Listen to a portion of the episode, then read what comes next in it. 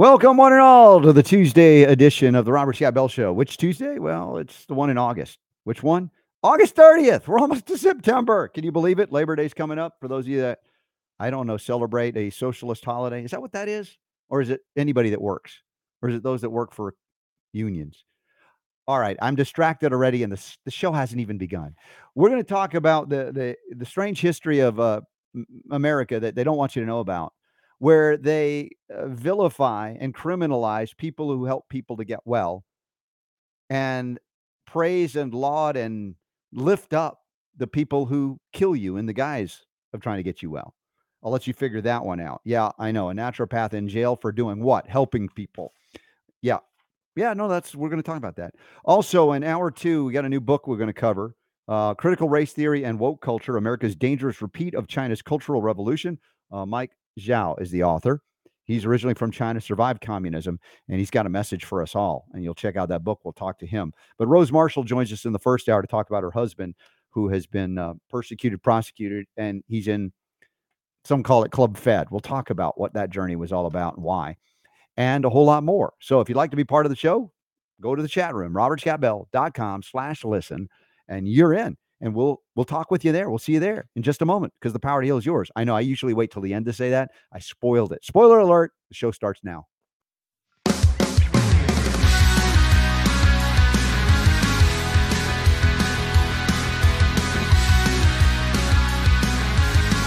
The Robert Scott the Bell Robert Show. Scott Bell Show. All right. What is it about this topic that I don't want to talk about? Well, the main focus of the topic opening the Robert Scott Bell show is, again, the F word. We hate saying the F word around here. We have a family friendly audience uh, and show, and, and Super Don insists that I talk about the F word all of the time, every day now. Of course, the F word I'm talking about is Fauci. Ow, ow, ow. That hurts my ears to say it. I'm sorry. I did. I had to. But it's an interesting story. Uh, the Defender's reporting here, and we're on the Robert Scott Bell Show. So, welcome everybody. August 30th, 2022. The real reason Fauci is stepping down uh, his presence is no longer politically sustainable.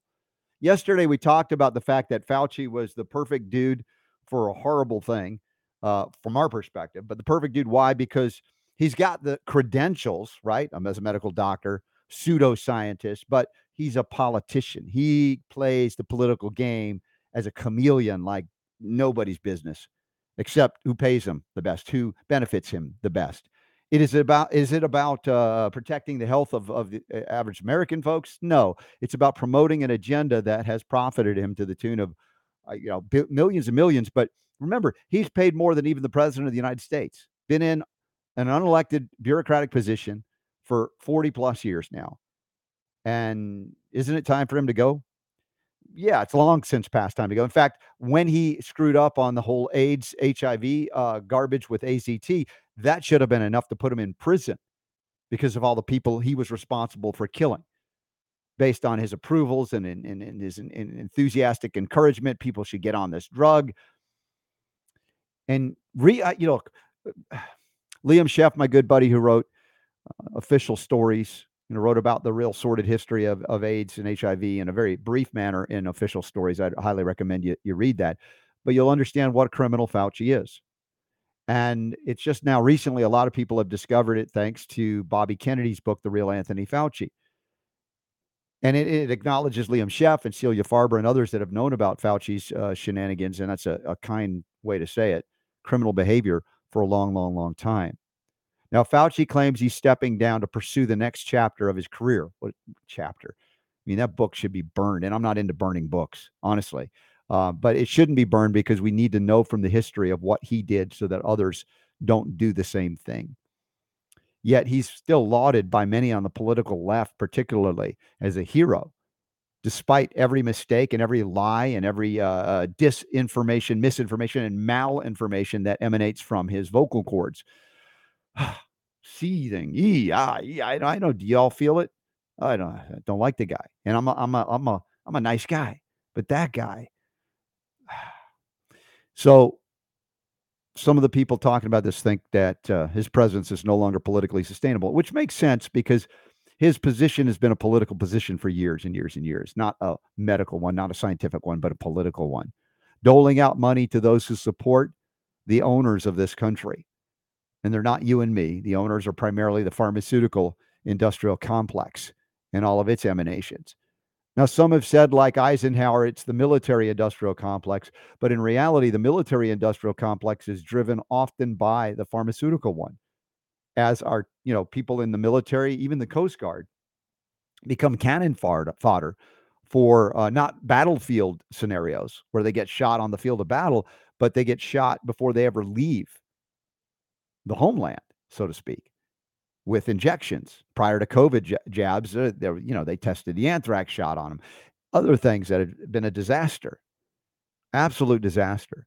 And now, you know, the Coast Guard is trying to stop people from being in the Coast Guard Academy who don't want to get the jab dis- despite religious objection. And for those of you who think, well, I don't believe the religious, you know, whatever is sincere, well, that's not for you to decide. But let's just step it out there and go to, hey, how about scientific and medical objections to experimental injections in the Coast Guard? So, well, no, no, no, it's Comirnaty. It's the one that's approved. Really? Where is it? Where is it? Oh, yeah, we have it here. Well, it's misbranded and mislabeled because there's no way the makers of Comirnaty, much less Spikevax, will release one batch for utilization anywhere on American soil.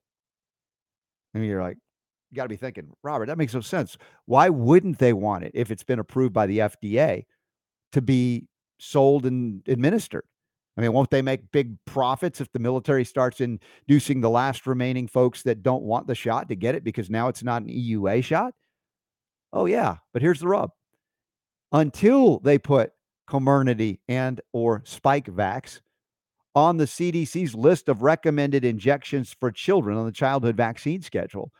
It no longer has the liability protection under the PrEP Act that would then be making it vulnerable for any service member who gets injured or killed after getting that shot. Now, suddenly, the liability will fall back on Moderna or Pfizer, and they can't have that. This is a product that comes without liability. They can make it, it can be deadly, it can be devastating, it could be injurious, and nothing bounces back on the manufacturer or the shareholders that are profiting as they're pulling billions and billions and billions of ill gotten gains stolen from the taxpayer, either directly or indirectly. Via inflation, of course, indirectly. They'll just print more money and pay Pfizer and Moderna for the shots that nobody really wants anymore. If they ever did, it was more like a coercion scenario, other than a small percentage of true believers primarily on the political left, but not exclusively. And so you look at those those those shots, and they say, "Man, I want to call them out on the lies that the Coast Guard is telling telling you. Oh yeah, we have the Comirnaty, so it's it's it's not an EUA anymore. No, that you don't because they're not providing it to you. You're mislabeling." Relay. I mean, this, this is the kind of stuff people, if you did it in the dietary supplement realm, you'd be thrown in jail yesterday. And where are the investigations? Where's the congressional hearings, Dick Durbin, on that? No, it's not available. They're lying to you because they will not make those shots available until they get liability, blanket liability protection under the National Vaccine Injury Compensation Program, the Act passed in 1986. So don't let them lie to you when they say, yeah, we have the approved shot here. They're lying. How do I know? Because the companies that make the shots do not want a penny's worth of liability. And it would come to the tune of millions, perhaps billions if they went out and put that shot on the market without that blanket liability protection. All right, there you go. You learned something new, boys and girls. Yes, you're being lied to by the various, uh, uh yeah, military, uh, uh, well, you know, Army, Air Force, Navy, but the latest is the Coast Guard. So back to Fauci. Uh, they they mentioned Tom Renz, our friend here. We've had on the show a few times now. interviewed him back in Atlanta at the event that I was there. Uh, Tia Severino put on. We had a great time. We talked about beer. I know. I know. We got to find a way to lighten it up because it's all pretty intense.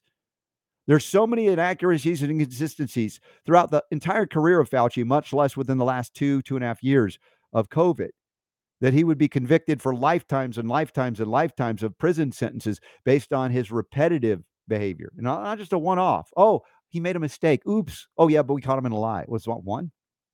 It's a thousand if there's one. It's a million if there's one at this point lying about COVID numbers, lying about masks, lying about shutdowns. Man, it goes on and on and on. We can't be rid of Fauci soon enough. But perhaps one of the things Fauci has done that's a favor to us all is to wake up many on the political right and the political center to the deceptive practices of our own government and government agencies. Now, it seems to be that, at least how it's manifested among the body politic, those that are calling themselves Republicans or libertarians maybe had more of a suspicion towards certain aspects of government and, and kind of said, I don't really trust government. Let's try to limit the power, even though they've done a horrible job of truly limiting the power of the Republicans of government. And very often they'll go, well, we don't like it when the Democrats use that power, but if if it's there, we're going to go ahead and use it for our purposes. See, that's not a principled stance on limited government. That's a let me use whatever I can get out of government for our side, and then we'll complain about it when the other side takes over. Hegelian dialectic reindeer games. Not good for any Americans that believe in freedom. So we have Republicans and libertarians now going, oh, I don't like the NIH. The NIAID, NIAID is problematic. The CDC is filled with uh, corruption. The FDA is a big problem. I wish they'd go to the FTC and see how bad it is there as well. And so maybe, just maybe, if the Republicans gain a majority in the House and the Senate and eventually take over the presidency, not holding my breath, but if that were to happen, that they might start dismantling what Jonathan Emord is affectionately, non affectionately called the bureaucratic oligarchy, and others do as well. This unelected bureaucracy ruling over us in an evil way, tantamount to a totalitarian dictatorship under a communist Chinese dictator, for instance. And we'll talk about that in hour two. Got a, a new book by uh, Mike Zhao, Critical Race Theory and Woke Culture America's Dangerous Repeat of China's Cultural Revolution. That's coming up in hour two. So I'm holding that book up for those of you watching. And we have it linked up in the show notes at robertscottbell.com.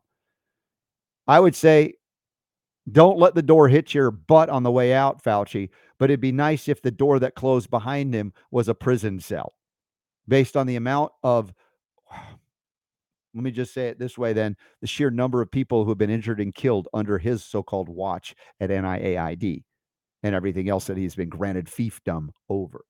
All right, Super Don. Before we're joined by our, our, our uh, new guest, our first guest, for uh, let's talk critically about Fauci. Am I being too hard on the guy? Am I not being hard enough on the guy? And of course, I'm teasing you about making me use that F word every day. But eventually, we won't have to talk about him. Hopefully, unless it's in. It's, it's not his, me. His prison I'm not the one making experience. you talk about it. It's the it fact that you? he's he's in the news. Sorry. That was, Everybody's was waiting for this guy to be gone. Apparently, December is when yeah. he's supposed to be stepping down. So not a moment too soon. Will he step What's going to be interesting to see is what he goes, where he goes from there, because I think his ego is just too big to just completely mm-hmm. disappear, walk away in the sunset. But don't yeah. you think it, it's it partly due to the thought that what if the House of Representatives comes under Republican control? What would happen? I don't think he can escape it, even if he's not in that. Well, no, no, no, no, no. Listen, I mean, uh, they're expecting that it will. Yeah. And uh, Rand Paul is like ready. He's locked yeah. and loaded. He's ready to yeah. go uh, as soon as they have the ability to do an investigation at congressional, uh, you know, hearings and stuff. So we will see. Yeah. Well, uh, like I said, I can't wait to see him go. But I just like to think justice if we got to see well, it. And here's the other thing, though, and uh, you know, I know everybody's ready to see him go, but the question is, who's going to replace him? That's the other thing we need to think about here. Yeah. That you know, uh, is it possible they could they could uh, replace him with somebody just as bad? Yeah, let's just put uh, Rochelle Walensky in his position. How about yeah, that? or or her lookalike that's gonna the gonna be uh, taking over things over at the CDC, right? Yeah. Well, who's the the uh, health department person? That I'm not sure if it's a boy or a girl. I it's just so confusing. Some of the strangest people on the planet with the. Uh, You're talking about the new person that we talked about yesterday. Yeah, I don't know. I, I it's just like her last only... name's Wakefield. I, I can't I can't yeah. remember what. Yeah. I had no relation to Andy, so no, not at all. It's ironic though, isn't it? Yeah, it is strange. Yeah. Anyway, welcome y'all. Like say, shout out to everybody in the chat room. Hi, mom. Mom's there watching, listening. Love you, and uh, love all y'all for being here. Thank you for sharing. Ooh, how do you like this, Shelly Meyer? Who, by the way, she uh, she tagged me mm-hmm. on a, uh, a, Facebook post yesterday, and, and yeah. it was really cool. She came across this this vintage picture mm-hmm.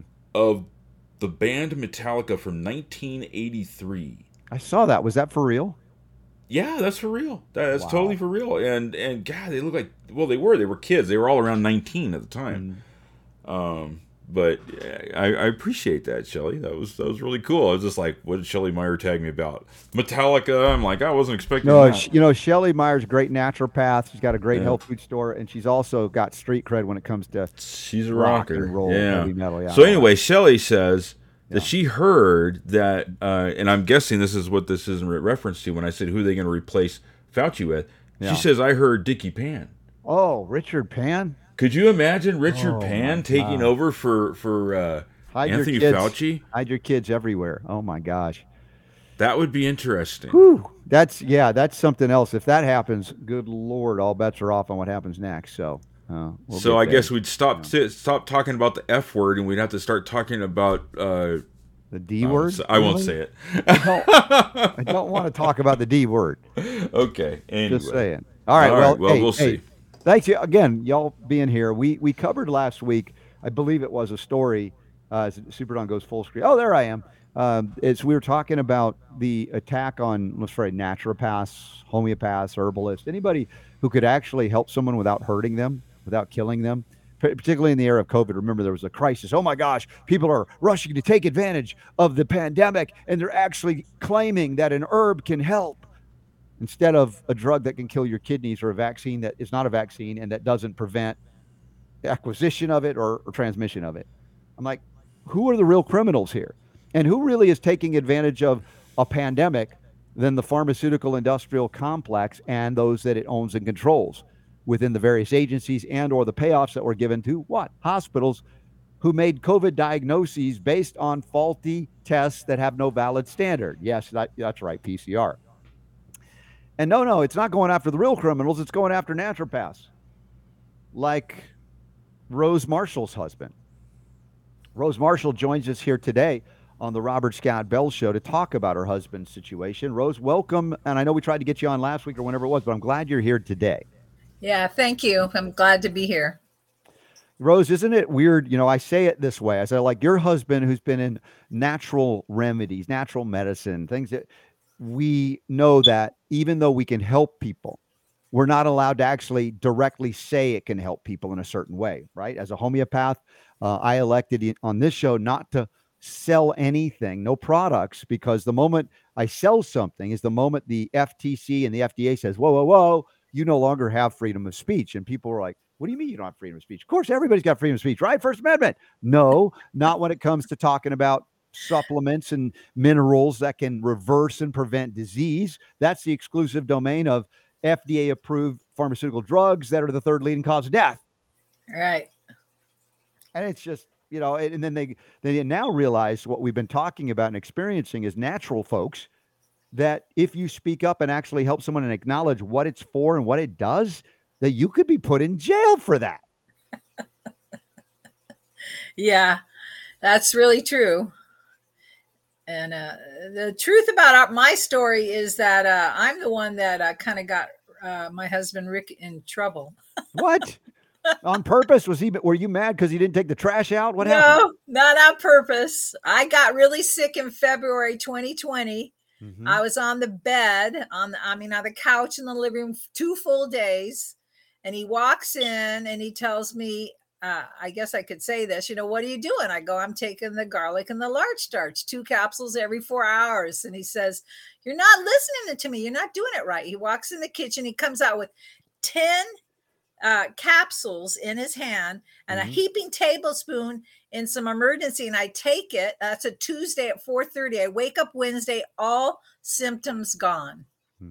And I didn't have, uh, I didn't know I had COVID, but I had all the symptoms and I said, This is fantastic. You have to market this. We have to come up with a creative name for this. Oh, Rose, did you did you not know what would happen?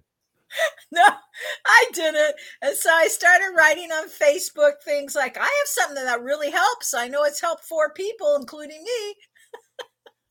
I know, but think about how innocent and beautiful and simple that is. It's like, I was helped by this, and I know others that were helped by this. I want to tell everybody. In fact, you know what I'm going to do because this is America.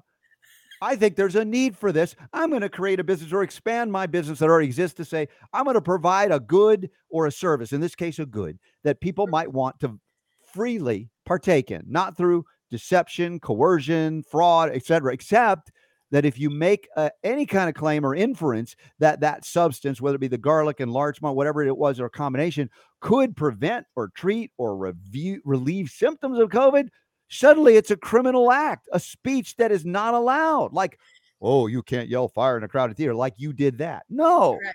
Right. Yeah.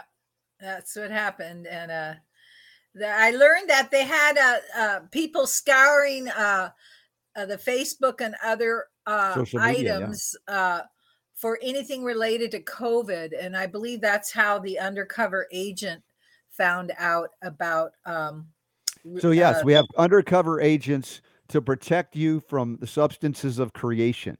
Yeah. Of natural substances like garlic or allicin stabilized garlic and other botanicals. And my gosh, we've got to stop that before it gets out of hand and people actually might live.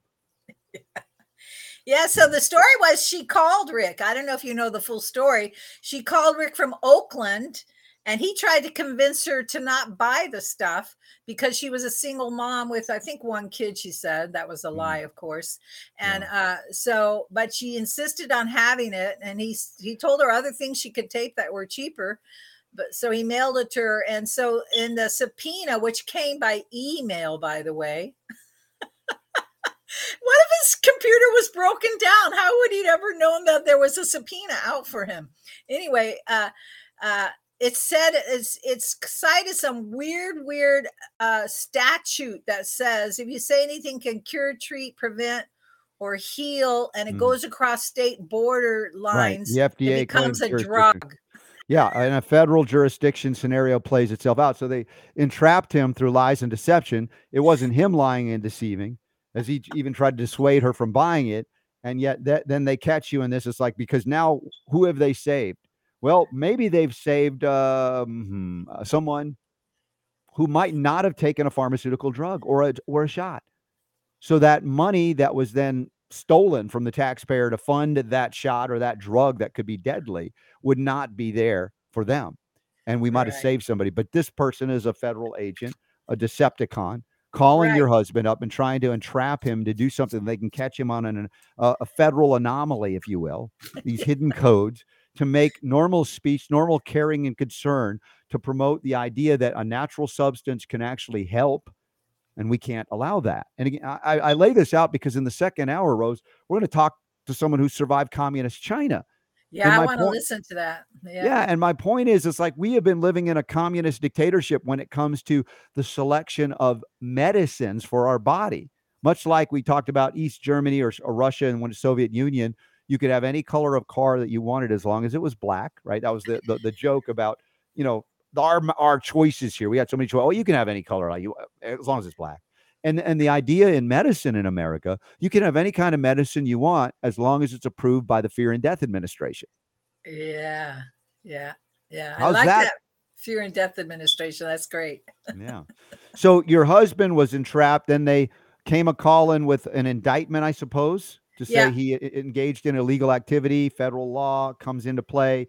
Uh, shouldn't exist at this point. Uh, the, the interstate commerce clause makes everybody a criminal. I'm telling you, you don't think if you knew how deep the code goes and how broad it is, everybody's a criminal. It's, all they have to do is say, "Oh, you did that," and then it, was there a trial or was it a plea bargain? Just yeah, he had two trials. The first trial was a hung jury. 2 mm-hmm. two smart jurors refused to uh, uh, to give in, and uh, the judge made it hang over an extra day, so it was mm. six days uh, to let them deliberate, and they refused to. And uh, uh, one of those jurors, by the way, called my husband a month later and thanked him, and he went out and bought those two supplements on Amazon. right. yeah, like yeah, you knew that they, he knew that your husband was clearly a criminal uh, and was endangering the lives of Americans. He went out and got some. Uh, yeah. So they had that. So it ended up being what a hung jury and a retrial. Hung jury. Yeah. And uh, then uh, the um, the judge waived a law, which was interesting. Uh, that there's a law on the books that you you know no uh, prosecutors or uh, attorneys can talk to jurors after a trial, and he waived that law for this case. Really? Yeah. On, on on what grounds did he do he that? He didn't say. He just says he waived that law. So, So did uh, they do that so that they could talk to the jurors and find out how they can have a better prosecution? Yeah, Like, what- what that's the- what they did, and they went Yeah. for a second trial. Jeez, the man, no double tri- jeopardy there, huh? Yeah. yeah, yeah.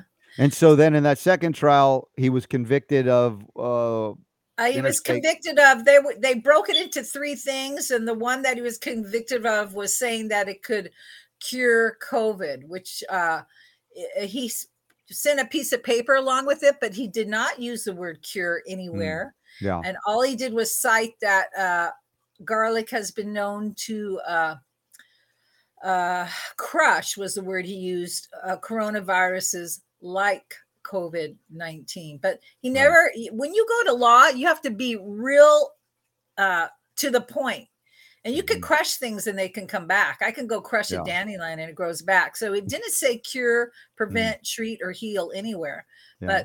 but um uh anyway uh crush. Yeah i get it. No the use of language they they they basically in the fear of covid they found 12 jurors that would say oh well yep he he said something he shouldn't have said and he needs to go to jail for that. And that's Yep. a, that's a that's a scathing uh embarrassment for anybody who's an american that would would allow uh, a, a fellow american in freedom to be put in jail for simply and your husband's what 68 69 years of age? He's 70 70 now? Yeah and and and they convicted him and they sent him to prison federal prison for this non-crime of communicating something gently and lovingly about a natural substance or substances that could help. Yep. So how many months or years was he sentenced to and was eight there a months eight, eight months. okay. And and was there a fine involved as well? Uh not to my knowledge no no Okay. fine. Well thank goodness at least there's that and and so what is the status how many months has he been in prison right now and He's how many been in months two more? months he's supposed to come out in february but he learned in prison there's something called the second chance act and people over 65 can cut their prison time in half Mhm. and he's hoping that maybe he just found that out like last thursday so um, he's trying to find out information on that Rose, they did they? don't have any access to computers or information so his uh, attorneys he's asked me to ask his attorneys to check in on that and so they- he can't. He can't go into a law library or anything. no What the heck? Is it like because of fear of COVID in the law library? What is that? i think it's a fear of them getting too smart Yeah. Wow. Just stunning. Stunning. Like I said, we live in a communist state when it comes to medicine, when it comes to the prohibitions on the freedom of uh, Americans to know about things, to act on that information, and then even to make good on it. In other words, to have a business and profit from it, which used to be that entrepreneurial spirit in a free market where you go, hey, I have this great idea of a great product that'll help people, won't hurt people. Oh, but does it compete with pharmaceutical drugs? Oh, yeah. What's wrong with that? Well, there's a monopoly on on those things. Wait a second. Where in the Constitution does it allow the federal government to establish a monopoly for one type of medicine to the abolition of all others? Oh, yeah. Benjamin Rush warned us about that. Signer to the Declaration of Independence, physician to George Washington. They didn't pay attention to him, and look what happens. And your husband wrote a book recently, just came out, or it's or it's revised and updated. Uh, Yeah. First, do no harm. Super Don, do you have that book uh, linked up? Uh, because he also talks about the Flexner Report of 1910, as we did in Unlock the Power to Heal, the book I wrote with Ty Bollinger, that so few people know about to understand. How do we get here? How is this possible? yeah that's really important for people to understand that uh, when that flexner report came out uh, that gave a big pharma the go forward and they went forward Mhm. uh, full force There it is. First, do no harm. Pla- Yeah. Practical plant based diet and medicine solutions. Uh, May 16, 2022, revised edition. So, uh, y'all check this out and get it. And uh, maybe support Rose and her husband, who shouldn't be in jail. Um, Rick Marschall, his name. Uh, and he talked about this dynamic duo you'll hear about. Oh my gosh, the criminal act. We even have a link to the Western District of Washington, the, U.S. Attorney's Office, and uh, their their press release on this. We got a conviction. We convicted a 70 year old man of saying that uh, garlic might crush a coronavirus. I'm like, really? This is what it's come to? Instead of putting criminals like Fauci behind bars? Or all the doctors and nurses that are putting people on remdesivir, destroying their kidneys, putting them on vents, and killing them outright in hospitals for profit? Yes, Yeah. the 70 year old man, your husband, truly the real criminal here. Yeah, it's uh, unfathomable that you can call regular supplements that anyone can buy on Amazon all day long, all over the world and in the country. You could call them drugs. It's really quite a Saturday Night Live skit, I would say, all the time. yeah, except in real life, this is happening. Let's. Yes. I want to pause for a moment. I want to talk more about this journey you and your husband are on, on and what he's done over the years to help folks as a traditional naturopath and more. And I just want to acknowledge our friends at Orange Guard, orangeguard.com. If you do not want to poison yourself, your kids, your pets, the planet, how about utilizing a pesticide from nature? Yes, that's right. God created this. It's called d-limonene. It's a distillate from the orange peel. It's what citrus fruits use to protect themselves. And you can use it too around the ants, the roaches, the aphids, things. And it, again, does not harm your cats and dogs does not pollute your, your food. You can spray it around organic agriculture. It's OMRI listed, and you can get it at your local Ace hardware store, as well as going direct to get orangeguard.com. And please, when you get your Orange Guard, take a picture with it and send that into Super Don, like I did. There you go. See, Super Don's got me in my greenhouse, and All we right. got the Orange Guard. OrangeGuard.com, a great product, wonderful, wonderful, safe way to address things like that. Also, uh, again, quick shout out to our friends at Nutritional Frontiers. They have an ongoing 15% discount on all of their dietary supplement products, including this US grown certified organic hemp CBD products that we use here on the Robert Scott Bell Show.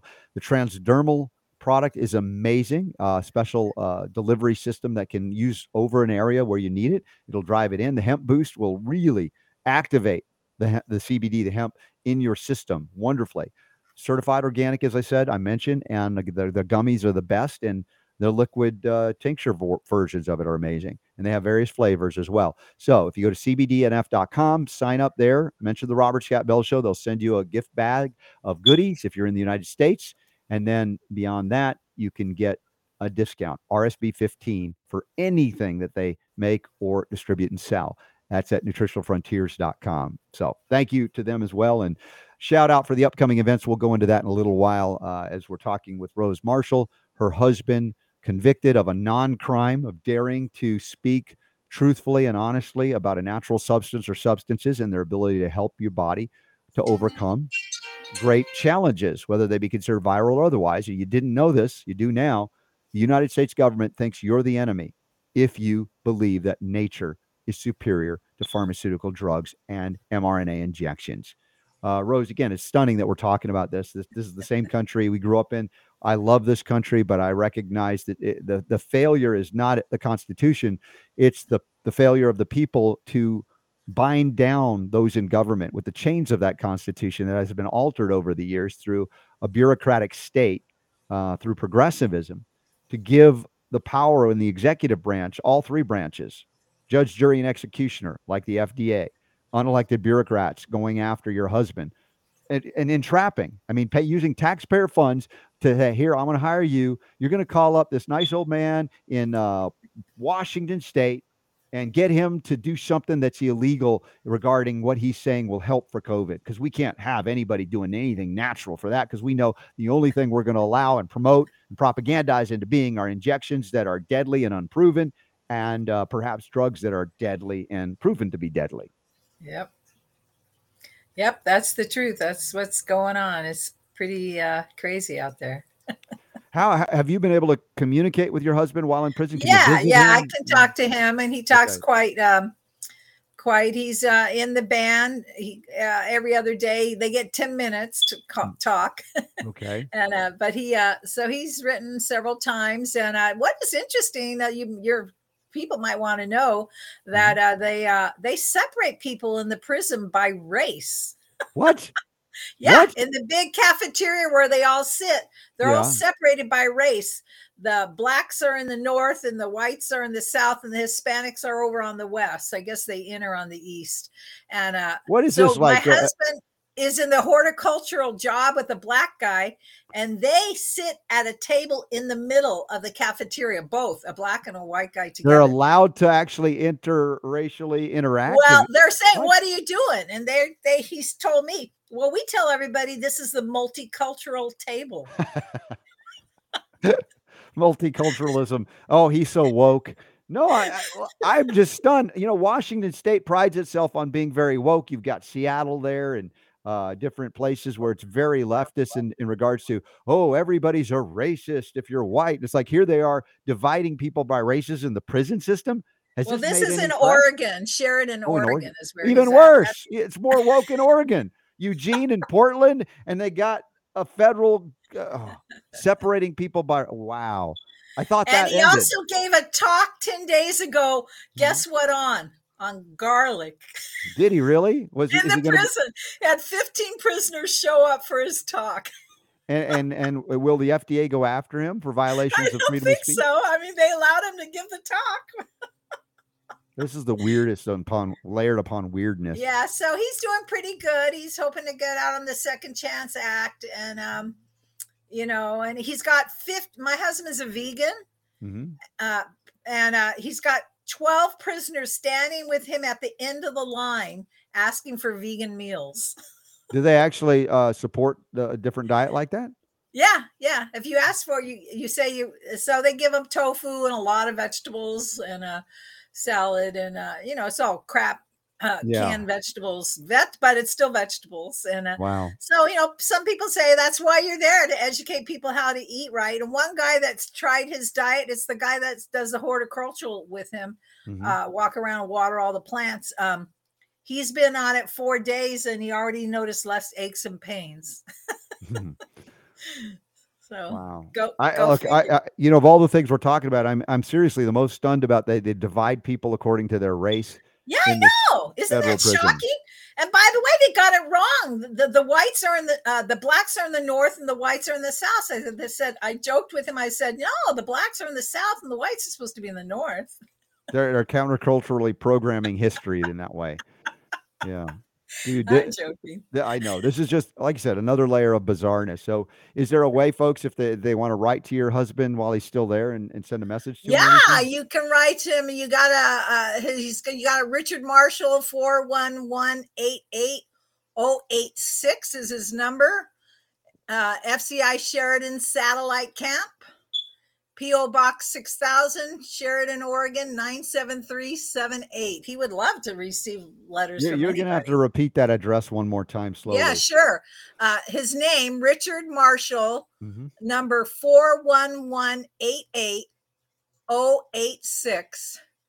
Uh, FCI Sheridan, that mm-hmm. stands mm-hmm. for Federal Correctional Institution, Satellite Camp. You can do that on two lines. P.O. Box 6000. Sheridan, Oregon, 97378. Yeah, and just to be safe, send that to Super Don. He emailed you. Sure. You can reply with that information. We can we can put it in the notes if anybody wants to send a nice message to your husband. Uh, keep keep yeah. his spirits up, but he sounds like he's doing well considering the atrocity yeah. that it is to put a 70 year old in jail or any age, I would say, but uh, for simply speaking the truth about dietary supplements that can help. Uh, yep. and, and, you know, we're dealing with, again, a uh, totalitarianism uh, in in a different form, a bureaucratic oligarchy, where these uh, agencies run amok, violate the freedom of Americans all of the time, everywhere. And yeah. that's why we're going to talk about, you know, the history of Chinese communism and how it's come to uh, America. It already it's exists. Shocking. It's really point. shocking when you think about it. Yeah. Yeah. So yeah. stunning. By the way, your husband. I made. Uh, uh, I don't know if I could say this, but I mm. will. Okay. Uh, uh, I made um, a GiveSendGo site for me. It's okay. GiveSendGo uh, dot com forward slash sustaining rose to help me make it because he was the major breadwinner, of course, in my family. Yeah, I was most, thinking. Most people don't know this, but they steal your um, social security when you go to prison. So all so that money that was stolen from you all those years is being now used to prop up a system that is untenable and of course puts innocent people that have harmed no one in jail. How many people are in club fed for cannabis charges? Anybody in there for for marijuana? Uh, probably. He said uh, the high majority are just regular drugs though. Yeah. Uh, and there's about 50 people uh, uh, that he's made friends with that are uh, very well educated doctors and mm. lawyers and other people. Um, and there's only 270 in the prison that he's in. They took out 80 people and shipped them all over the country because of there was some drug thing going on. Hmm. But um, yeah, because if you want really good the good stuff, the good drugs, go to prison. It's widely available there, right? Uh, well, he did say this. This is kind of interesting. A lot of the Hispanics are actually happy to be in the camp. He said because they get treated better than they were down in Mexico. Wow. American prisons better than oh my gosh. Well, there are certain areas that you don't want to be, I guess. Yeah. Uh, I, I, was just thinking too to whether it's the give send go and send that information as well but your husband needs to get out so he can replace the battery in your smoke detector. I think that's what's going off. And oh yeah, you can hear that. Yeah, yeah, just started this morning. Uh, right before we started, I was going to try to get up and get it, but I figure uh, take me a while to do. Well, that. don't take a tumble off of a little stair stepper or whatever. But yeah, get, get that done. I know how annoying that can be. Yes, sorry. that's all right, Rose. Look, I appreciate you coming on board today. Anything else that you want to relate before we let you go? Uh, I don't know. People just need to uh, uh, be aware. And I think it's a time to really stand up and take action when you mm. can. You, you can't be quiet anymore. You know, it's like mm-hmm. the founders of the country. You ha- they had to get up and fight. You have to fight now. You yeah, you have to quiet. at the very least speak up. This is not a time to remain silent while they're working us into box cars. And yes. of course, you understand where that where that leads. And uh, Vera Sharav, Holocaust survivor, talked about what's happening here and how it would lead to that if we go silently into this night. Do not. Please speak up. And Rose, I appreciate you speaking up on behalf of your husband. Yeah. Hopefully gets out sooner rather than later. I'm going to be sending I, that book for your next guest to the to him in prison. Oh, the critical. Yeah, let him know. yeah, I'm going to yeah, send that to he's him. Experiencing. So yeah, that's uh, Mike Zhao coming up. Uh, critical race theory and woke culture. Um, yeah, that sounds great. Surviving communist China, and you're seeing all the things happen here. People that have lived under uh, communist regimes around the world have come to America and said, "You guys are crazy. You're going down the same path we went down. You don't want to do it." And yet, so many Americans have have just lost sight of what this country was, uh, uh, you know, founded upon, what principles, and said, "You know what? It's just too hard. We just need the government to do it all for us." And then they uh, align themselves with uh, Klaus Schwab and the World Economic Forum. You'll own nothing and like it. Um, yeah, good luck in communism. You'll see how well that goes when you're ration, when they're rationing things that you think, oh, well, the government was just going to give it to me for free. Uh, right. Uh, folks, didn't your mom and dad or grandma and grandpa tell you there ain't no such thing as a free lunch? Right. And they'll, you'll have a social credit score like China. Yeah. yeah. So my yeah. husband has this quote. He said, and uh, com- complacency is complacency. Mm-hmm. Yeah. Right. You yeah, you're complacent, you're complicit. Uh, yeah. Look, tell Rick that when he gets out, we want to get him on the show as well. Okay. Okay, he'll be happy to. yeah, all the best. Lots of love and hugs, and uh, Thank you, you know, keep your balance on. when you're changing that battery up above you. I will. Thank you. all right, that's Rose Marschall.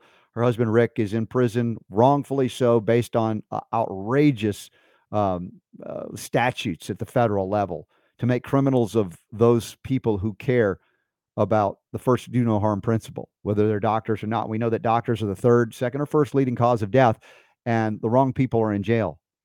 Just saying, the people that are killing you are running around freely, making so much money, whether they be in hospital systems or whatever, for their handlers within the pharmaceutical church. And it's upside down, it's inside out, it's Orwell zombies come to life. And uh, that's what we got to spotlight here on the Robert Scott Bell Show from time to time. So thank you, Rose, for being on board with us. And thank y'all for being here as well and sharing the show. Uh, we do not have large PR agencies at our behest, nor do we have pharmaceutical money to share the show. So it's up to y'all to help share the show. How many people don't know about it? More people than you would imagine. But I'm grateful for all y'all here. Don't hog the Robert Scott Bell Show all to yourself. give it away freely like we try to do here. And if you're so inclined, become a patron supporter of the show. And we have our monthly AMAs. We haven't set one up for uh, September yet. I just, I'm in denial that September is almost around the corner already. Good Lord, is it moving fast? But super Don. All right. Well, when we talk about these stories like uh, uh, Rick Marschall, you know, these are the things that I brought up when we first connected, you know, when I was in talk radio and syndicated on the network that you were working for at the time as well and these are the stories no one knew about. No one believed. In fact, I had doctors call up and say, You're making that stuff up. Yeah. And it's like it's still going on in 2022. They're still putting people in prison for being and good it's people. worse than ever. more people. I think more people are, are awake to it now, just mm-hmm. because. I mean, the, the last two and a half years was was almost like a like a, a big pharma corruption 101 course Yeah, for everybody they are in the country, right? All over the world. You know, I mean, people got an eyeful uh, of what was going on. So I think a lot more people are aware of it. But it's funny, you're right. I mean, back in the day when you were, you know, doing your one show a week, you know, and all that stuff like that, I'll never forget the time that you were on mm-hmm. with uh, uh, talk shows. He's, I got him up on my wall here. He was the eighth largest syndicated show in the country at one point. Rusty Humphries. Mm-hmm. I don't know what he's doing these days. I don't think yeah. he's, he's on the radio anymore. But uh, yeah. you were on his show, and you started talking about FDA corruption. Mm-hmm. And it was like it was like almost like you had just started speaking to him in Swahili or something. Mm-hmm. He was just like, "What? What? No." That no, that but that was what I was talking about the blind spots of both conservatives and libertarians in that regard. Yeah where they they would be like, I don't trust the government, but when it comes to drugs versus supplements, oh good lord, the FDA. Well, and he took issue with you saying that the FDA would do stuff on purpose, mm-hmm. would purposely, you know, do things yeah. that would hurt people, and he was just like, I, I don't, I don't know. And you never were ever invited on that show ever again. It was like no. a, it was a one off. Wonder we should uh, call Rusty and say, "See, who's who's laughing and crying right. now, huh, buddy? Yeah, right? Who's right? Who was right? I'm still right. Yeah, he, uh, he he was not on board. He hadn't heard about anything like that, you know. No, a complete blind spots. And and look, I'm yeah. not criticizing him or anybody else because they don't know something. I mean, uh, it's just they're not exposed to this. The the the hoodwinking, the programming has been so complete that there's a denial of anything that is natural that can can help you. It's only you know, it's witchcraft, it's voodoo, it's you know anything that they could do to dissuade people from being unscientific and not being one of the in crowds, right? Mm. Going to hmm. their doctor. It's like that one time when the guy called into the show and he thought you, he said, I thought you guys were witch doctors. That's right. You remember that? Mm hmm. yeah, we had a guy do that. He called into the show and said, I thought you guys were the witch doctors until I, and then fill in the blank. He started trying it, started putting it to the test, and it worked. And it's like, oh my gosh. You're like, yeah, the witch doctor of talk radio, Robert yeah. Scott Bell. that was a funny one you did. Uh, you pulled out a good one. That was a great promo that. that. we had. Yeah. yeah. The very first so, promo that we was that had. the first one? Yeah, that was that wow. was the first one that I ever put together. Yeah, and then we'll get banned if we play it today, right? Nah, there might be a copyright issue, but okay. All right. Well, hey, you know what? We got a lot of listeners on UK Health Radio, Great Britain. Whether it's on that or even afterwards, y'all are welcome here anytime robertscottbell.com slash listen.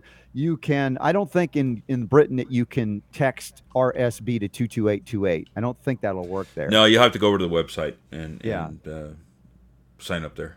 So if you want the newsletter, come to robertscottbell.com. There'll be a sign up little place. Just drop your email in and uh, you'll get the newsletter. And Super Don's putting out some amazing newsletters. Yesterday, you were praised extraordinarily. I didn't think you'd fit in the studio today, your head.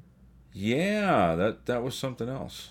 Mm. I enjoyed that. Made me feel good. Made Absolutely. me feel like I'm doing I'm doing something right, and people seem to be enjoying it. And, I think it's uh, amazing I'm, what you're doing. I just want to keep trying to make it better. Do you want a sneak preview on the poll question in the newsletter today, and we'll answer it later? We'll show everybody the results. Uh, you know what? I in everything I was doing this morning, I did not grab it, but let me. Um, well, grab it while you do so. I'm going to yeah. do a Brit- British story here, real quick. A British story. For, the, okay. for those of you guys in Great Britain, uh, wherever that is, I think I know where y'all live. there, there's a story about the water. Don't drink the water. Why? Why? What's going on there? Well, the headline reads Brits are told to get used to drinking recycled sewage. Isn't that lovely? Your government mm. at work. Mm, little uh, recycled sewage for you, Brits. And uh, what does that mean? And why is it happening? Well, British Environment Agency CEO James Bevan says that Brits should get used to this drinking recycled sewage in times of water uncertainty. What are they in a drought? Are y'all in a drought? Because I remember every time you I've know in, they are. Okay, that might be it. They are. Yes, they are. So okay, you're in a drought. It's okay. Drink some recycled sewage water. He says we need to treat water as a precious resource, not a free good. Uh, I wonder if you're allowed to capture rain, rainwater or if you're banned from that, like uh, in some places. He says we'll be more selective. We'll have to be for for drinking water. It makes sense to use use it to clean the car or water the lawn. No, oh, it makes no sense to use it to clean the car or water the lawn. So you should just drink the sewage water. Uh, we need to be less squeamish, he says, about where our drinking water comes from. Part of the solution will be to reprocess the water that results from sewage treatment and turn it back into drinking water. Well, okay. Now, to be fair, what do they do on the so-called space station? Is there a, a natural spring available with unlimited amounts of water? They are drinking recycled wastewater, including sewage water. So it's not that it can't be done. The question is, how do they do it? And the story, interestingly enough, on the US side of the space station was that the astronauts, when they were up there, they would go over to the Russian side. Ooh, bad Americans. Why would you do that? Well, because the water tasted a lot better. Why is that? Well, instead of chlorine and other toxic chemicals that the American side was using to purify the water on the space station, the Russians were using ionization technology with silver. They were basically making colloidal silver and utilizing it to clean the wastewater for safe reconsumption. And it tasted great, and, and they didn't get sick. How amazing was that? And then the American side, got, can we do that? Can we do? I don't know. The FDA says colloidal silver is not right, not good, and it's not allowed. And then somebody had the bright uh, idea that said, well, I don't think the FDA has jurisdiction in space. so they switched it over. They switched it over and uh, they started utilizing the same technology. So I'm not saying for you Brits that that can't be done. The question is, how is it being done? And if they are using high po- powerful toxic chemicals like chlorine, you might want to filter that water out before you drink it. Because even though it might be bacteriologically reduced in, in, in threat to you, the chlorine itself will also damage your own microbiome and create other problems long term. So there you go. That's my uh, finale, temporary finale on the water in Britain. Uh, and in the meantime, I hope you can catch rainwater. I don't know if they prohibit it when the rain does come. All right, Rose Marschall, thank know. you I know you can't, board, I, can't I know you can't but, do that in Oregon. they don't. They won't let you catch rainwater. Remember, we covered that story. Yeah. Remember the guy that was collecting his rainwater, and he and yeah. he ended up. I, I think he may end up in jail too yeah. if I remember correctly. Mm-hmm. This so, was years ago, but well, I'll tell you what, I would have a, a, a Synergy Science Echo Water unit in in uh, in Britain for sure if they're starting to recycle wastewater because I don't trust they're going to yeah. purify can they it ship to, to, Can they ship to the UK? Yeah, yeah, it's yeah. available in the UK. If you go to synergyscience.com, we've got links to that.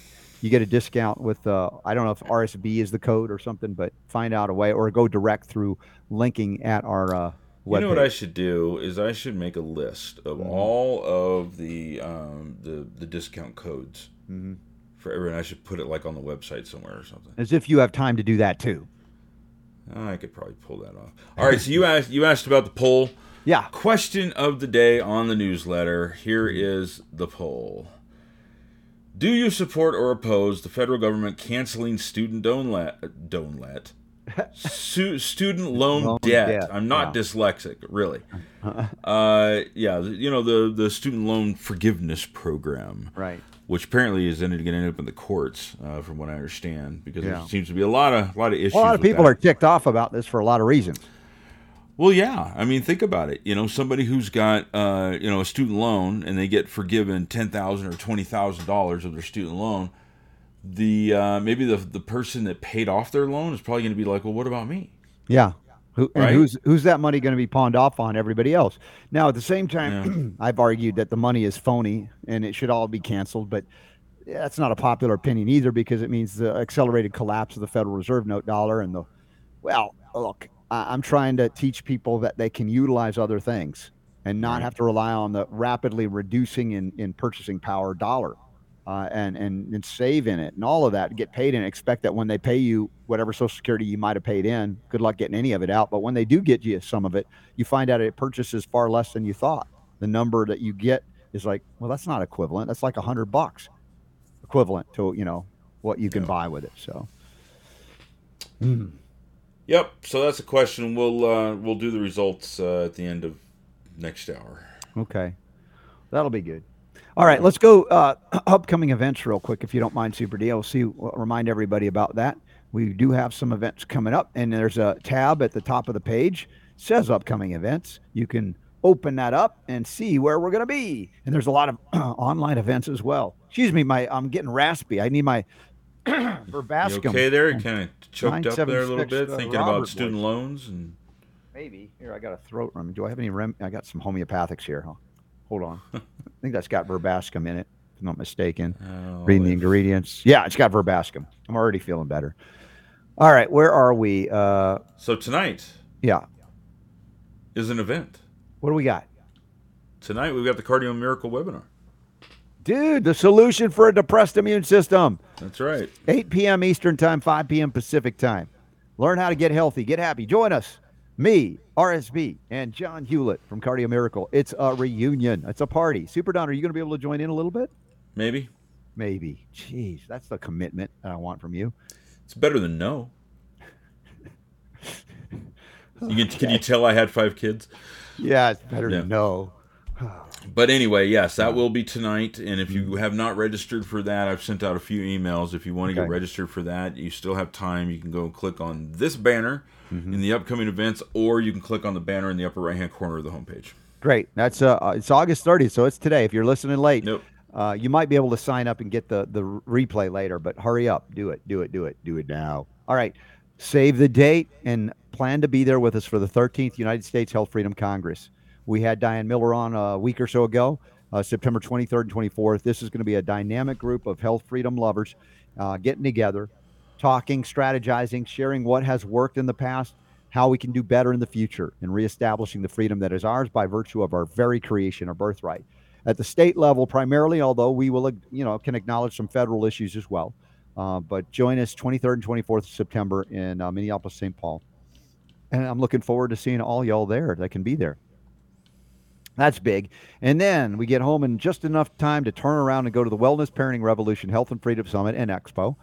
And that's uh, in Orlando, Florida, the 7th, 8th, and 9th of October. I believe that's a Friday, Saturday, Sunday, if I'm not mistaken. And there'll be other events that week. I may be speaking publicly, yes, publicly at the uh, Chamberlin's stores. I'll let you know. I'm, I'm waiting on uh, input on that, or so we can validate that that week. So I'll be up in or down in Florida for almost uh, six days, I think. But this event will be at the Hyatt Regency Orlando. A lot of great people will be joining us there. I think Peter McCullough is back. Terry, Terry and Stu Warner. I want to say Sterry. Terry and Stu Warner, the Sterries. No, the Warners. are hosting that event. Hyatt Regency Orlando, Florida. I'll be there pouring silver shots and copper shots. My good friend Doc Harmony will be there from Happy Energy, Healthy Life, or is it Awesome Life, Amazing Life, Hey Heal. Uh, we have that October 15th and 16th then in Chicago, just outside of Chicago, far enough out that we'll be there. And that's the Health Freedom Expo. Go to Trinity Expo.com and join us for the most amazing reunion of people who love health, freedom, and healing liberty. Jonathan Emord will join us there, and there'll be amazing exhibitors having various products and services you'll want to plug into. I'll be broadcasting live, doing interviews, lecturing, hosting uh, some of the panel discussions. And like I said, these events are few and far between. They're not every weekend typically. And you know, they tried to shut us down and lock us down from doing that for a couple of years. We found ways to get together anyway. Let them know you're not afraid and join us at any or all of these events and sign up for email alerts or as Super Don calls it, the newsletter by going to robertscottbell.com or when you say that you make what? it sound like I'm, I'm, like have some kind of weird name for it it's a newsletter i, I like just, to call it a, what do you call it email alert an email alert information thingy biggity um, biggity boggity boo I, I got a I got a metal a, block on it. I, am it's sorry. It's a newsletter. You're doing it. You're nailing it. So I better take some more remedy. there we go. I just got a call from uh, Mike yep. Zhao, and he's yep. he's going to be connecting here in just a few minutes. Okay. Well, we're looking forward. You you tested with him earlier today? I did. Yeah. Oh, that's yeah. great news. That's great. He was just having. He was taking him longer to get his computer going. So. And I know Rose said she couldn't find the email from you, but we got it s- sorted in time for her to be on the show. She did great. Mm. It was hmm. wonderful. Is it a is it a conspiracy or are they like uh, somebody trying to block our emails? It's from so Super that... Don. Go directly to spam. Do not pass go. Yeah. Perhaps. So y'all check Maybe your spam. Anthony Fauci did in case. Well, yeah, we did not. We weren't very nice to Fauci today, so that is possible. That's right. That is possible. you can follow us on various social medias, the ones that haven't been haven't banned us. I occasionally even put something up on GETTR, even though I think we have one or two followers on GETTR. I I'm forgot like, about GETTR. Yeah. That's like the the Twitter uh, alternative. GETTR or, or Forgetter. yeah, I Forgetter the the GETTR. Yeah. So there's so go. many out there, and actually, you know, talking about new ones, uh, mm-hmm. I got an email from somebody. Mm-hmm. Was it from you about the new platform that um, Batar is doing. Batar is doing. Yeah. I actually created an account and I okay. tested it out. Yeah. and interestingly enough, interestingly mm-hmm. enough, mm-hmm. you can upload unlimited videos. Yeah. And you can upload unlisted videos. Dude, that might solve our problem and save maybe, us a little bit. Maybe. maybe. it doesn't. Okay. It doesn't. Um, it doesn't uh, interact with Patreon the same way that Vimeo does. Okay. But I all thought right. it was interesting after all that time of me looking for other platforms where I could upload videos that are unlisted, and then it turns out that one you can. Here, so. Batar comes to save the day. Yeah, pretty what cool. Happened? All right. Well, shall we take our top of the hour break or keep going? Yeah, we can. Okay. Well, y'all, thank you for being here. Thank you to Rose Marschall for joining us, talk about her husband's uh, plight, and uh, hopefully this doesn't have to happen to more people moving forward if they would be just listening to or watching the Robert Scott Bell show, that might not have to happen anymore. People become aware of the things we've been aware of for decades. It's only been 23 years. Why do I even bother? Why do I even bother? I know. I know some of you asked that too, but but you're here. There's there's something going on that's good, and we want to be a part of it. Know, so thank you all for being here. Thank you, every one of you, for being here. And the power to heal is yours.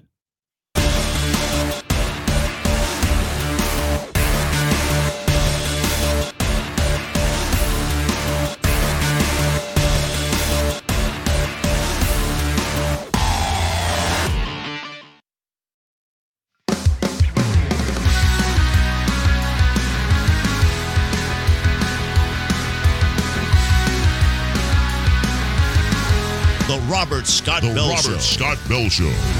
All right, when we talk about freedom, it's often a word that is not, let's say, we don't pause and really think really to the depth of uh, the experience on planet Earth, where most people do not experience the freedom that we may have enjoyed or perceive that we have enjoyed in much of the Western world, or particularly in the United States, uh, for you know a couple of centuries plus. Last hour, we discuss, discussed, I guess, a hyphenated freedom.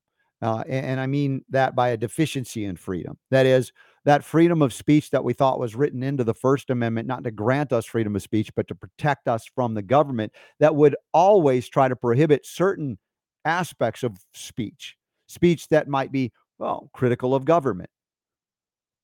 Well, that's interesting because in certain countries around the world, if you're critical of the government, you could end up in jail just for that or even dead, critical of government leadership, etc. And there were times the Alien Sedition Act that they did things pretty soon after the uh, ratification of the Constitution. They violated it with another provision that would say, "Hey, you can't criticize me," and we'll make it a crime to do so.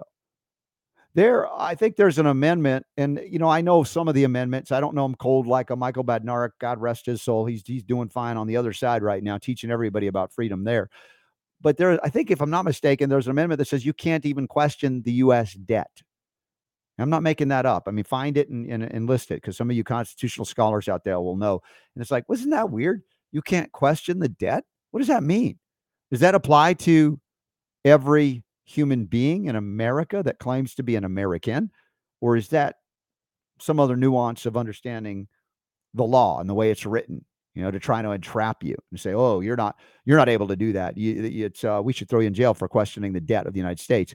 Well, the United States has become a corporation.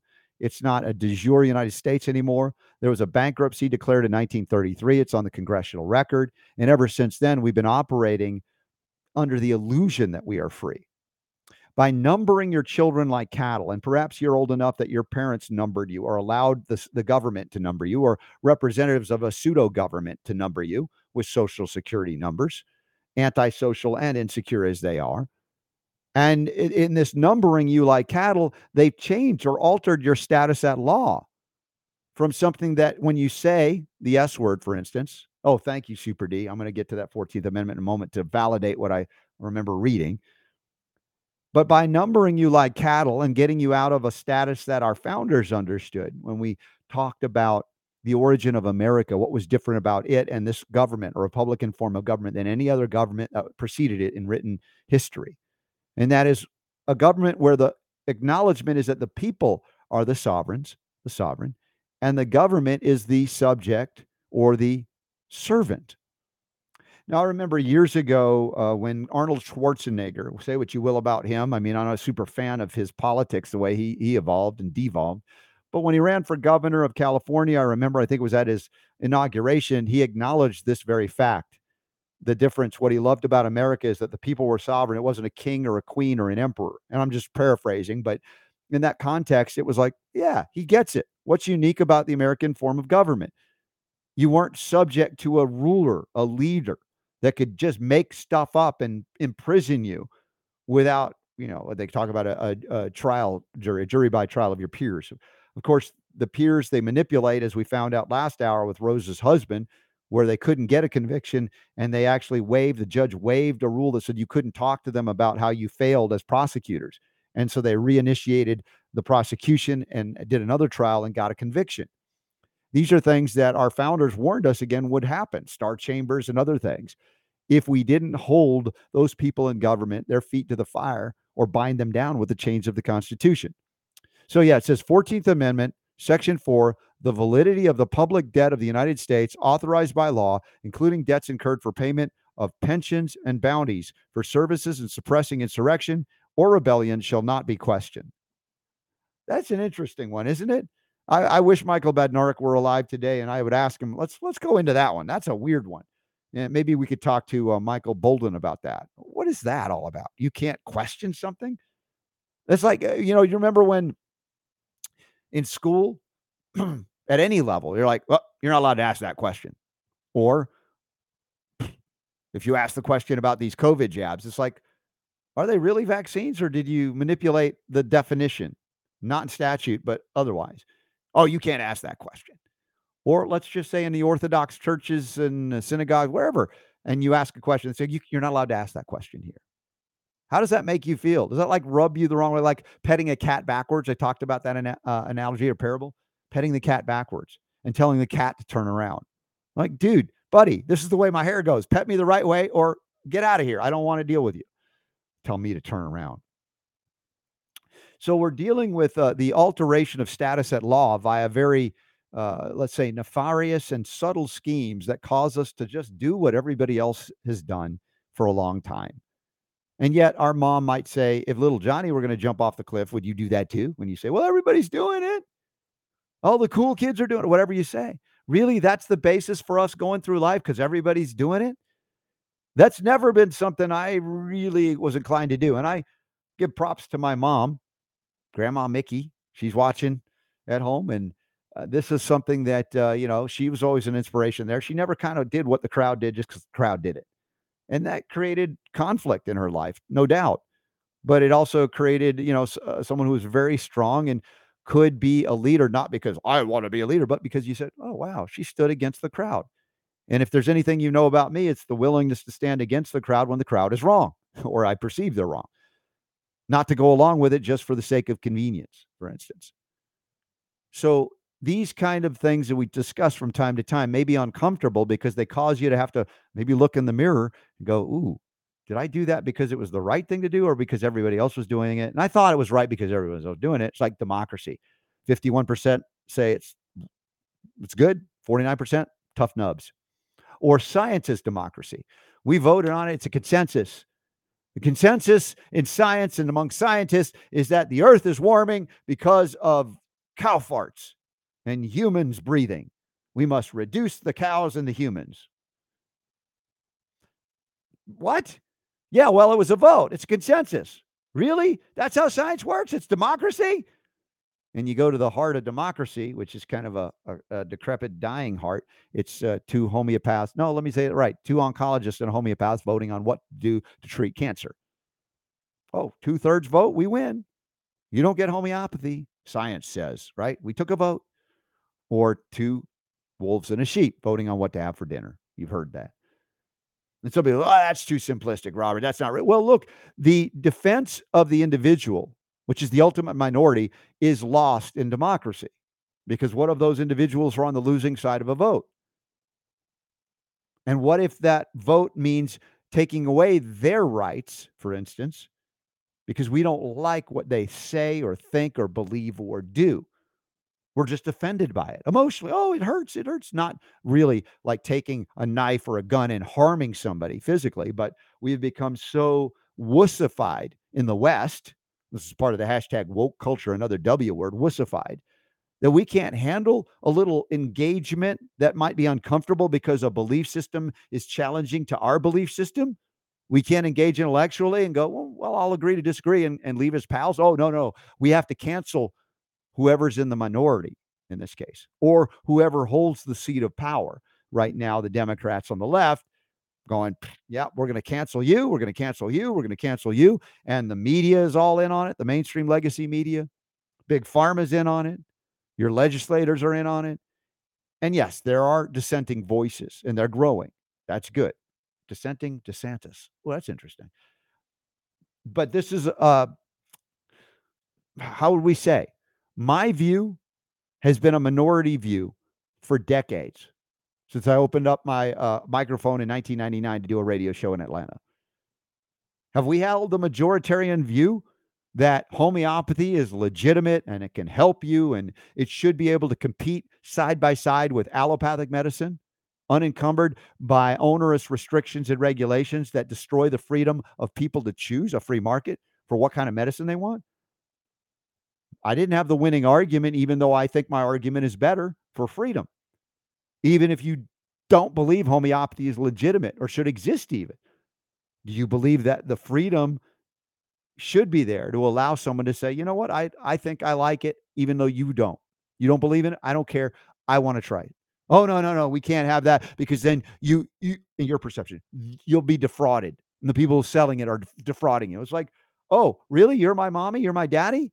transpose that into government regulators, nanny state, etc.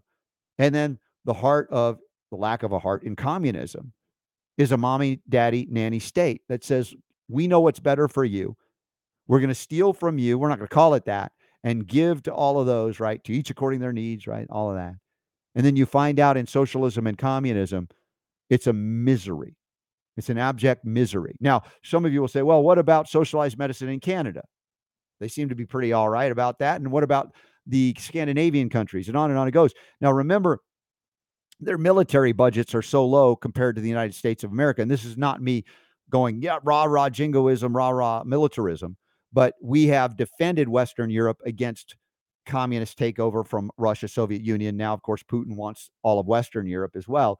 Uh, and, and so they haven't had to pony up to defend themselves in so long that they've been able to take all of that money and go, hey, we'll throw it into a socialized medicine system. That's kinder and gentler and loving. Yet it still only encompasses, for the most part, with rare exception, allopathic pharmaceutical treatments, like in Canada when I was up there for uh, the annual, uh, what was it? Uh, it wasn't Health Canada. It was Total Health. It was the Total Health Conference, Toronto every year. We went up. It's great, great conference.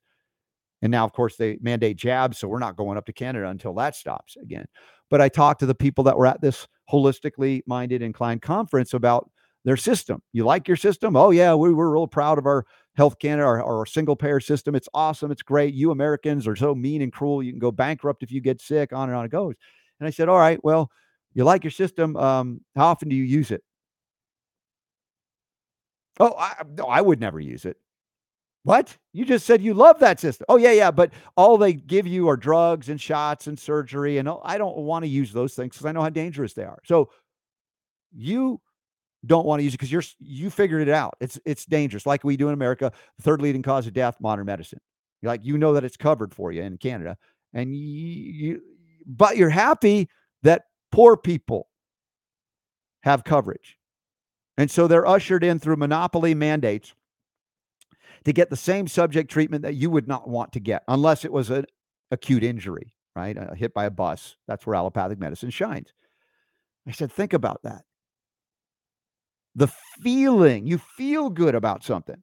You don't en- engage intellectually on the subject matter to go, hey, is this the best system? A single payer that forces you into a monopoly medical treatment that you may not want, that poisons you back to health, you think, or you know better now.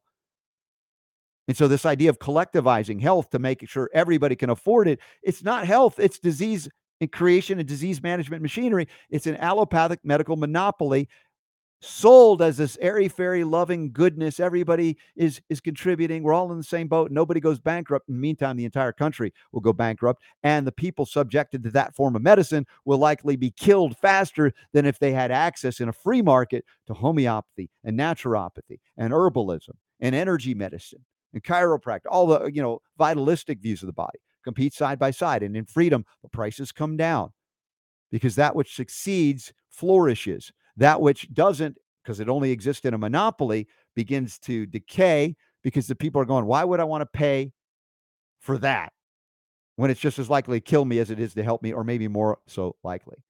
So we're talking about, again, collectivism in medicine. We have communist medical systems. Now, we don't have a single payer full on socialism, but Obamacare was designed to capture everybody, mandate participation in an insurance scheme that would only cover what? Communist medicine. What I say that? Collectivist medicine. You're not an individual. We will give one size to fit all, just like COVID jabs. Tell me what other drug do you know of that is so awesome for everybody that everybody gets it, takes it every day, and it's appropriate and uh, on. No, that doesn't exist. You must individualize treatment, individualize healthcare, and respond to the needs of the individual, or else you are collectivizing and you're not treating the person, you're treating a group. And groups don't get sick, individuals get sick. Groups don't get well, individuals get well. We go insane in groups. We only regain our, our sanity slowly, but one by one, not by collectivism. All right, folks, I'm I'm hitting uh, where we're going today. We've got a, a, new book I just received. I've been able to review a little bit of it. It's it's uh, really firsthand knowledge of this critical race theory and woke culture, America's dangerous repeat of China's cultural revolution. Mike Zhao is going to join us in just a moment. He's lived through, he survived communist China, and he's here to warn us. And then Super Don's got the link to the book. I hope you'll all get it and share it. I know that our first hour guest, Rose Rose Marschall, actually, while we were on the air in the break, Hello? she went out and bought it. Hey, Super Don, I can hear you, buddy. Your mic is yeah, open. no, yeah. we see you. Are you ready to go on the air? Oh, there's Mike. Oh, he's talking to Mike. I'm gonna I'm gonna take him off for a moment there. Uh, but anyway, critical race theory. We're to talk to Mike Zhao in just a moment. But as I said, Rose, our first guest, went and bought this book online right away to share with her husband, who's in prison. Why?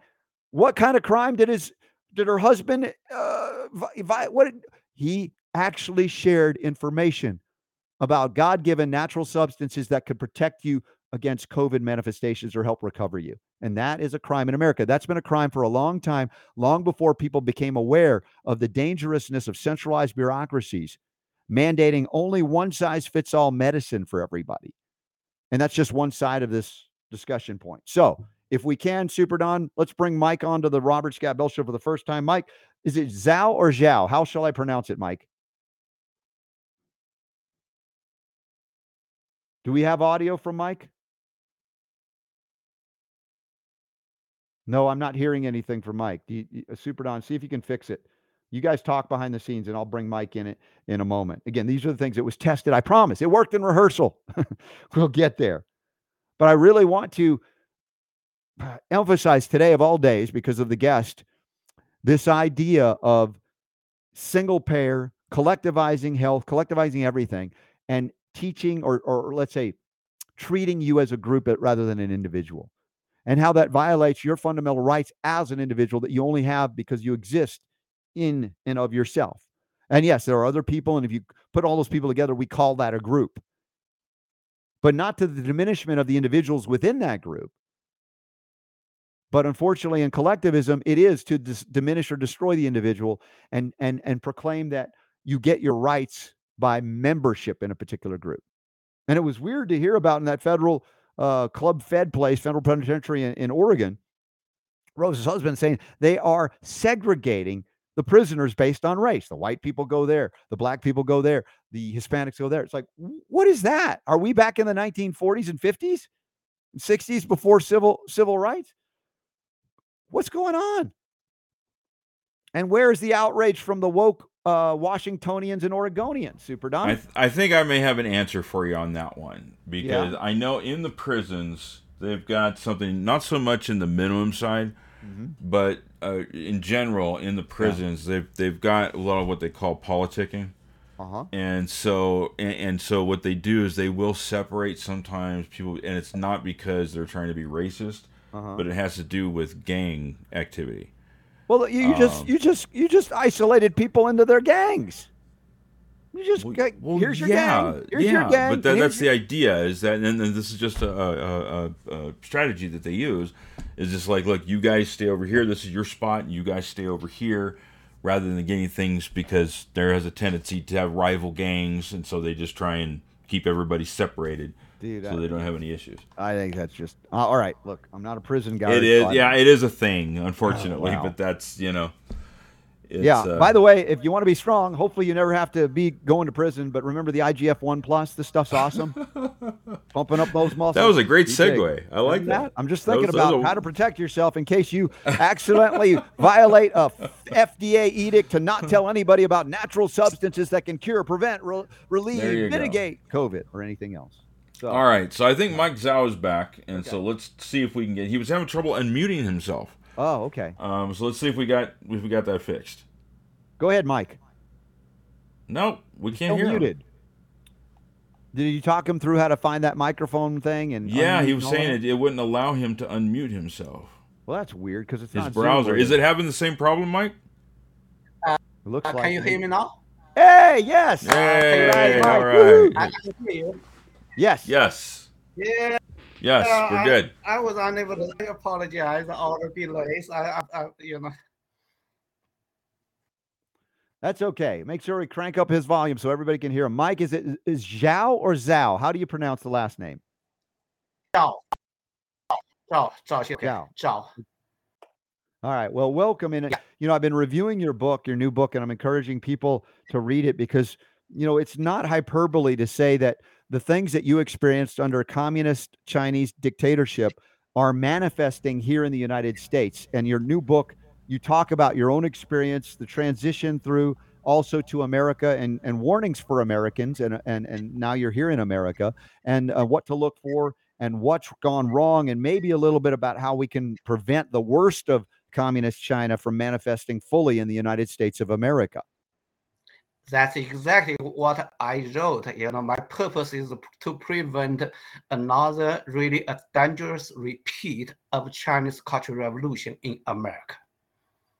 Yeah, and when you think of a cultural revolution, you don't think of automatically you hear those words, "Oh, communist dictatorship." Oh, it's a cultural revolution. It'll be a great culture. We'll have a wonderful time.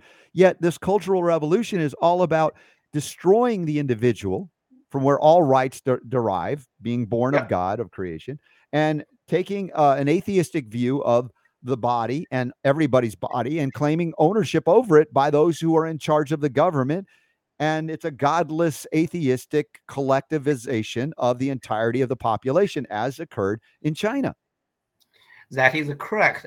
It, it was basically driven the same route as Marxism, right?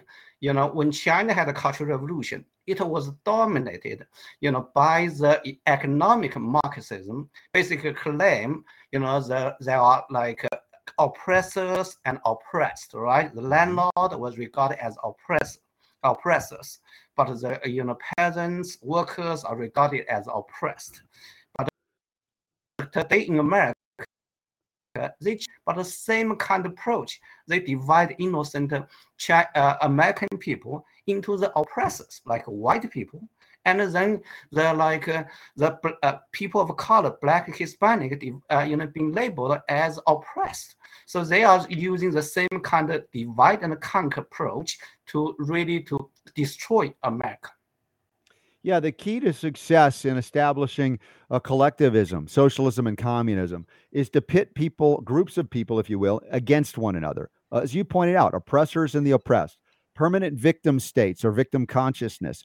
Rather than acknowledging that individuals succeed and overcome limitations often of their own belief in making or locked into historical examples that have long since passed that may exist in residual amounts, but not certainly in a dominant or orchestrated way, except by those who utilize utilize the artifice of creating the divide, the Hegelian dialectic, so that we remain divided and, and look at each other with suspicion, and then we look to a centralized mommy or daddy government to make everything right. And of course, they never do; they make it worse. That is correct. In my book, I actually debunk this kind of lies. You know, if we look at the laws, you know, the 14th Amendment already ban a, a, a provide equal protection law. Well, you know, the, the 1964 Civil Rights uh, Act already ban any discrimination in uh, like any institution funded by uh, federal government. Also, um, many facts why Asian American, not uh, white American, uh, becomes the you know highest income, best edu educated, uh, you know, uh, racial group in America. That totally debunks the lie. Also, America already elected Obama, you know, twice as president. So-called the systemic racism, you know, in 21st century America is totally a lie. Oh, yeah, I know you you you said it very clearly and well, and you've lived through it. How did you escape communist China to come to America and then get educated, get an MBA, University of South Carolina, do amazing things as a businessman and now an author here? How is your journey? You know, cap- how are you capable of doing what you've done? Uh, basically, you know, uh, when uh, let's trace back to about 50 years ago, right? My family suffered political persecution during Cultural Revolution. My father was tortured, lost freedom. This, uh, you know, tragedy extended the whole family. My grandparents, simply because they used to be landlord, they were deprived of the right to live in the city and uh, being forced to relocate to a poor mountain village when I was six, I went with them. You know, a few months later, my grandma uh, died. Uh, you know, died of heart attack. Right. I lost my mom also years later. But uh, I suffered extreme poverty during Cultural Revolution. One good thing what happened was, you know, after uh, dictator Chairman, uh, Chairman Mao died, another Chinese leader called Deng Xiaoping, he initiated open and reform uh, policy. He stopped the class struggle uh, campaign in China, and he restored college uh, college education in China, which was stopped for 10 years under Chairman Mao. So I went to college, but like Tiananmen Square incident happened, China, the uh, another leader was taking China a little bit backward, and then I decided I need to go to America, and uh, it was I was lucky. The Virginia Tech offered me tuition waiver plus $600 per month, that kind of stipend. So I came here as a, a poor foreign student with less than $200 in my pocket. That's how I started my American journey. Well, how how is it? It's fascinating the journey that you were on and what you've been through, your parents and other things, the the, the abject persecution and, and and and viciousness with which the government, you know, treated you you come to America, and uh, and you know my concern, of course, and many Americans may have this concern about uh, Chinese nationals here in America actually spying for the Chinese Communist government. Um, uh, were they at all suspicious or concerned about you know, or did they ask you questions about this before they gave you tuition and a, and, and a stipend? This is kind of a, a journey most people are not aware of. Uh, no, as a matter of fact, no. That time, like uh, Deng Xiaoping developed a good relationship with America. He famously said, any country who were friend of America all become rich, right? Uh, countries who like uh, oppose America become poor, right? And at that time, you know, U.S. embassy also like, uh, you know, when I, uh, you know, applied visa, the major you know barrier is uh, like uh, the economic barrier the like uh, the visa official was concerned whether not I can support myself, right? That's the question they ask. Other than that, they don't have that. But one thing I want to make it very clear: most foreign, uh, like Chinese students who come from uh, like China, come here, most really love America they made a huge contribution, including my many of my alumni. You know, one of my alumni because he had a lot of innovation in cure people's eye disease. He is recently putting the Hollywood movie, right? He's, he already converted, he already believe Christian, uh, you know, so yeah, well, there uh, overwhelming, you know, Chinese Americans love this country, but I do recognize there's a few bad apples. They want to, you know, steal American technology for the personal gain uh, benefit, and uh, absolutely we should punish them. But mm-hmm. overwhelmingly, or you know majority of Chinese American are patriots. That's what I want to say. Okay, and Mike, what about the exporting of inflation? This is an economic question for you about our relationship to China. China has become our outsource of manufacturing. This is a mistake I believe our country made to say, hey, we can get cheap stuff because they'll have cheap or borderline slave labor to produce things that they can export back to us, import to us, and and we can get it cheaper than we could make it here.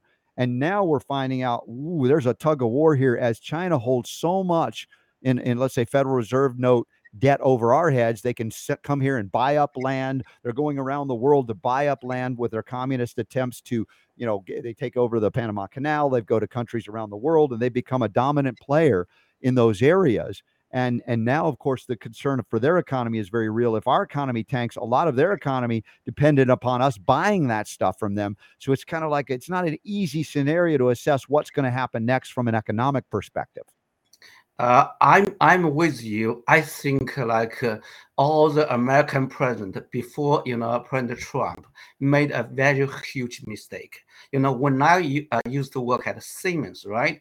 You know we uh, look at the supply issue into uh, two category. One is called strategic supply, another called commodity, right? So for the clothing, for you know, for some kind of like uh, just regular consumer goods, you know, if say like shoes, you know, clothes, this kind of stuff, you know, as both nuts, right? You know, we have so many suppliers all over the world, so we don't care about if manufacturing China or Vietnam or Thailand. But if say the semiconductor, computers, high-tech stuff, absolutely also medical, critical medical supplies, we absolutely need, you know, produce in America or some country we can trust. So I think going forward, America need to wake up, need to take this kind of approach, right? So like commodities, absolutely we don't care. It's just uh, it's a strategic supply. We have to depend on ourselves. Yeah, I'm looking at uh, some of this woke culture, of course, drives into this uh, global warming alarmism and the elimination of, uh, let's say, the freedom to travel and transit under our own power based on access to e- cheap sources of energy. And they want to convert everything to what they call green energy, but underneath it's red. It's it's it's communist. Why do I say that? Well, guess who controls the windmills, the production of windmills, many of the rare earth metal productions of batteries associated with electric cars?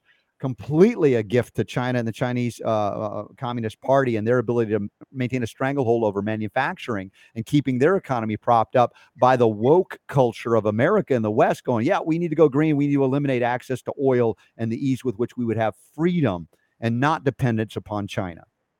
Uh, Exactly, I'm with you. Also, in my book, actually, I devoted one chapter talk about the woke culture, the similarity to communist China uh, under Chairman Mao. Basically, they govern governing uh, not by the practice, or, but by the ideology. In my chapter, I wrote in uh, like in 1958, uh, uh, like uh, Chairman Mao he launched the great leap forward. He just dreamed, say, by producing tens of millions tons of steel, China would be able to become a reindustrialized nation, right? He was so so naive. He was driven by the ideology. As a matter of fact, his disastrous policy led to over 30 million Chinese people starved to death. Also, he adopted ideology-driven like planned economy. He banned private ownership, and he banned the like free market transaction, transactions. He gave everybody a job. However, everybody was measured by uh, seniority, not by performance. He uh, he because he banned private ownership, nobody was incentivized to like uh, to uh, innovate end of the day, China was, it was extremely poor. Everything was rationed, like uh, clothing, like uh, the meat, rice, everything was rationed. Every urban citizen, when I was a teenage, only got about two pounds of meat, one kilo for a whole month. Everybody starved to death. So that kind of ideology driven. Today's like uh, American, the radical left also try to ban the fossil energy. You know, mm-hmm. try to use the more expensive, you know, like electric car to replace the traditional like gas-driven cars. These kind of things, unfortunately, is a repeat of like dangerous repeat of China's like that kind of cultural revolution, that kind of ideology. Mm-hmm. Yeah, in your book, and and I have it's sectioned out into three sections. In part three uh, the conclusion is really good. Uh, America cannot afford a destructive cultural revolution. Uh, in 10, 10, you say here, uh, lessons learned from China's cultural revolution. This is important, why you have, have such an important voice and a story to tell, because you've lived through it. You have family members that have suffered under it. And there are many people that are naive uh, to, you know, this do-gooder, uh, let's say, propaganda that communism is going to help people, socialism is kinder and gentler and loving, yet it is so suppressive that it only ends up in mass destruction, mass death, some of which we've seen in, you know, my uh, focal point before you came on the show was to talk about the evils of collectivism as it applies to medicine and healthcare right? How we are seeing a disaster of many pil- pe- millions of people around the world killed not by what they claim is a virus, but by the tr- the reaction to it, the treatment to it, the lockdown, the shutdown, they're behaving more like communist countries. We see this is on Australia, in New Zealand, various parts of Europe, Canada, and and some areas of, of the United States. But there has been pushback here, and I say to my fellow Americans and the people from outside of America looking at us and go, please, you're the last place that that has any semblance of freedom left regarding this. And if you give up your guns, if you give up your liberties, there's nowhere else to run. That's exactly right. You may recall just a few minutes I mentioned Chinese leader Deng Xiaoping wisely stopped class struggle move campaign in China, right? That was devastating. And but what is you know more like uh, I feel very disappointed is 40 years later, you know Joe Biden and radical left launched the you know racial struggle when they uh, you know promote the critical race theory, pick one group of American against other. Actually, they are worse than Deng Xiaoping. Deng Xiaoping refocused China to economic development, but radical left, you know, refocus America on the like uh, racial struggle. So as you point out, I drew some very, you know, very I, I focus on dire consequences in my uh, part three. You know, if we don't stop the critical race theory and woke culture, America will become a nation that is divided by racial identity and focus on racial struggle and internal fighting. America will become a nation no longer provide equal opportunities, uh, but uh, uh, discriminate against its citizens based on skin color. America will become oppressive nation that use censorship and cancel culture and violence to silence opposition. America will become a nation that does not focus on educating their children to pursue a good life, but on indoctrinating innocent children to become social justice warrior to tear down our nation. We, we, America will become a nation has lost its proud history and invaluable cultural heritage. We will lose our technology leadership and economic prosperity because, you know, if according to woke culture, the radical left will destroy meritocracy, will reach uh, achieve so-called racial equity, which is racial quotas. So, you know, we will no longer have innovation, and then everybody will live in the extreme poverty. This just a few dire consequences I outlined in my book based on the, the tragic Chinese Cultural Revolution. Chinese Cultural Revolution mm. uh, achieved the same results, equal poverty, and also atrocity you know, to its citizens. We don't want that thing happen in America. Yeah, spreading misery to everyone. Oh man, we get you to be miserable like everybody else, and uh, you know, this is the lowest common denominator. Critical Race Theory and Woke Culture America's Dangerous Repeat of China's Cultural Revolution by Mike Zhao. It's available for sale right now. And I know some of you are picking it up. This is something, again, another wake up call. And the things you described, what could happen in areas of America have already happened and are happening unless we put a stop to it. And your voice, all the way from communist China, to come here to wake up Americans to that harsh reality, it's a it's a humbling uh, lesson for Americans to recognize that people that come from outside of this country that have lived under communist totalitarian, totalitarian dictatorships have more love and appreciation of the liberty that our founders set for their posterity than most Americans that have lived and take for granted the freedoms that were passed down to us that are not guaranteed to us simply because they're written into a constitution or prior to that a declaration of independence but that we must be vigilant in defense of those principles of liberty. To not fall prey to propaganda to pit one against the other so that that totalitarian dictator in emergence comes out and has an easy road to go to take over America and destroy the fabric of what made it so essential on this planet as a beacon of liberty. And I'm not saying we've lived up to it in our entire history, but tell me what other governmental system is better. And again, these woke folks that are going to the 1692 project or whatever that is, 1690 project, are absolutely rewriting history for the purpose of destroying America so that the future is one of communism, not individual liberty. Uh, you are exactly right. One thing I want to emphasize here Oh, majority of followers of the woke culture do not realize that you know they are in, being misled, right? Just like red guards and many people in China who later on committed so much atrocity to other people. They just naively believe any policy, if the state the stated purpose of policy is to help the poor, help the certain uh, disadvantaged racial group, this policy must be right. But I lived through that. Communists claim they want to help the poor people all over the world.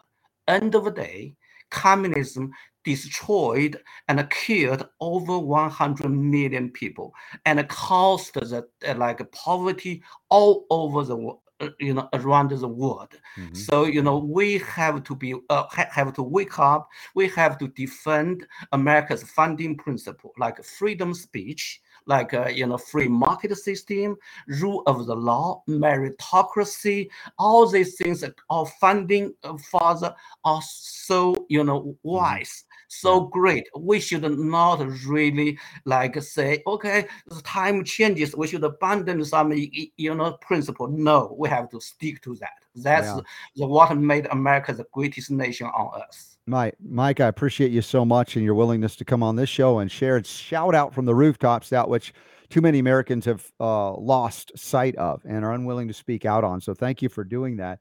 And that's right. Socialists, communist, collectivists, they don't want to help poor people. They want to make more poor people so they can control them and have them make shoes for them or other things or depopulate them because there's too many, right? Useless eaters. We've heard that term uh, in various uh, dictatorships.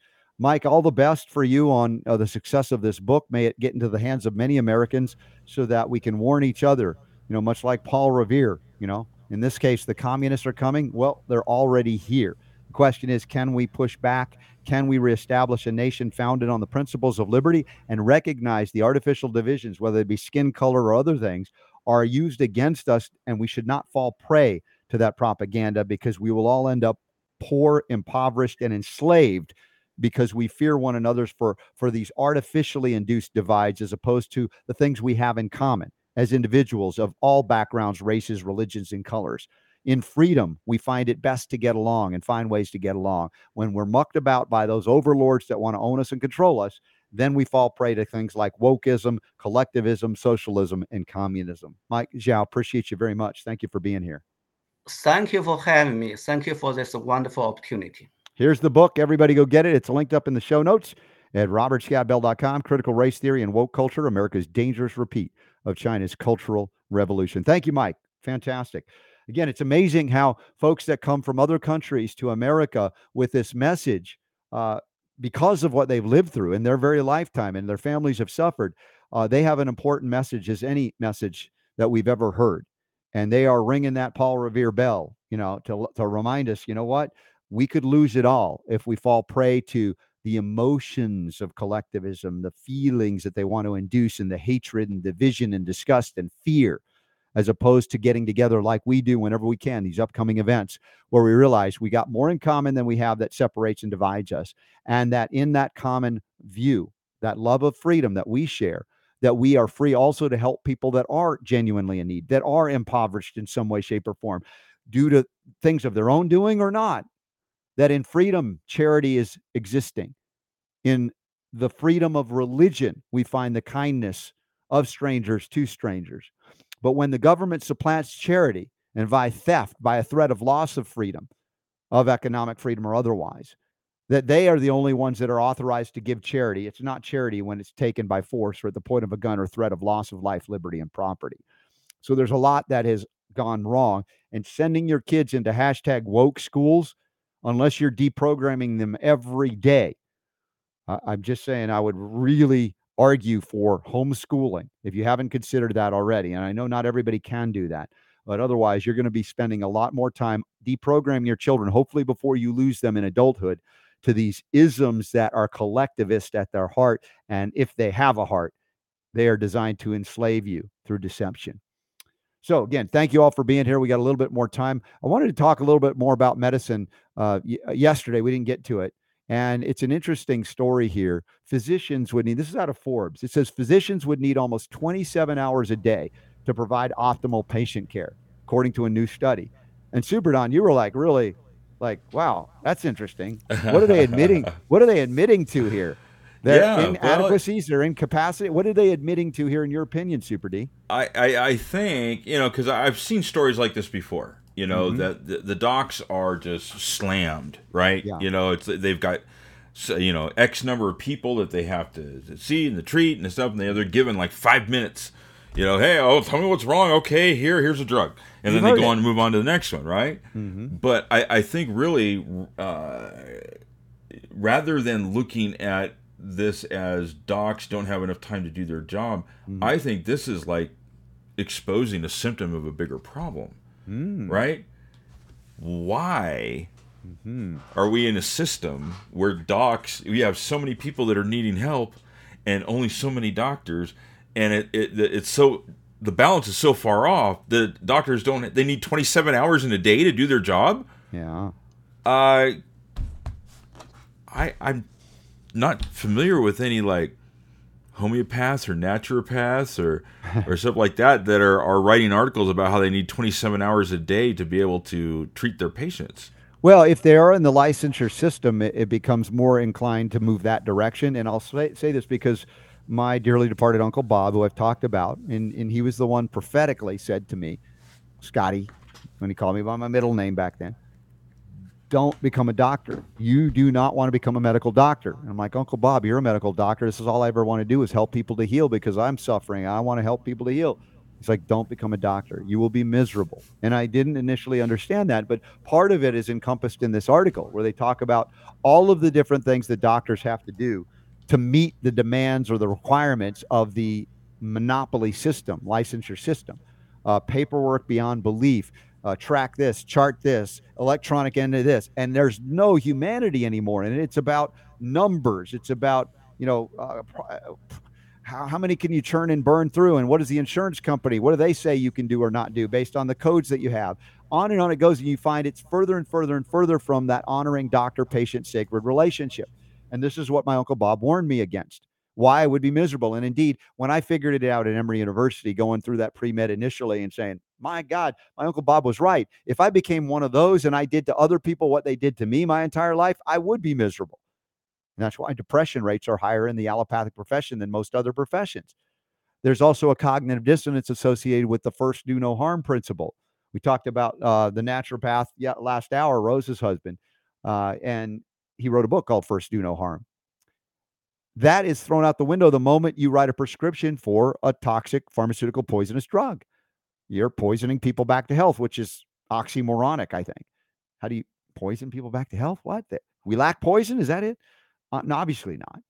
So the idea that you would need 27 hours a day to provide optimal patient care. What if you eliminated the bureaucracy, eliminated the insurance schemes, eliminated all of the limitations on the freedom of doctors to innovate and meet the needs of patients, and let's say set up a free market for medicine and healthcare? How efficient would the healthcare system be then? the people, the doctors and non-doctors alike who are getting success or results, people will flock to them. There'll be too many people to go to them and they'll need 27 hours a day. But what happens in a free market is like, hey, what's that doctor doing? Maybe I should do that too. And then you start seeing similar or same success or even greater success in your innovation of those things. And then people start going to you. And then there's more of you that are succeeding. And then in that context as well, the prices go down because you're not filling third party bureaucracies or insurance schemes, much less having to answer to the pharmaceutical industrial complex uh, and their need to what? Make the money back that they invested in a monopoly system Maybe they've stolen it from taxpayers. That's true too. But maybe some of it has been indeed investments through their own money or through stock buys on their own. And they got, oh, I had to spend hundreds of millions to get this drug approved. Now I'm granted exclusive monopoly status so that I can sell it for X number of years and make billions on the hundreds of millions, which can't happen in a free market for medicine or natural medicine. And you wouldn't put people that are actually helping people in jail because they didn't use a pharmaceutical drug or an injection to resolve a problem. Are we out of time, Super Don? Did we get here already? Yes. Oh, good lord! There, I just got warmed up. I up. went by fast today, didn't it? It did go quickly today. Yeah. Well, That's Mike okay. Zhao, thank you. I hope everybody understood. I know you had a heavy Chinese accent. Rose Marschall, thank you for being on board the show today. If you guys want to hang out a little longer, we'll do a bonus round and maybe talk about this and some other things. What's going on in the chat room? And what is the response to the newsletter question of the day, the poll question of the day? Do you support or oppose the federal government canceling student loan debt? We're going to get to the bottom of our audience, you guys and gals. What do you think about that? We'll talk about that too. Just a moment, though. Hey, thanks to Nutritional Frontiers for all their support. Please use the RSB 15 code to get a discount. Thank you to Orange Guard, orangeguard.com. Definitely get up that uh, non toxic pesticide made from oranges, some citrus, citrus peel.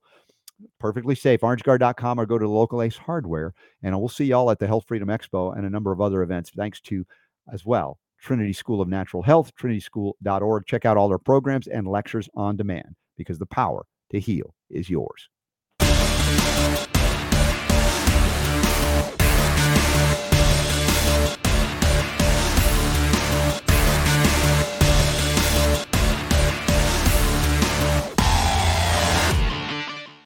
All right. I've just got an interesting question, a text from a friend come in, and I'm just responding briefly to it.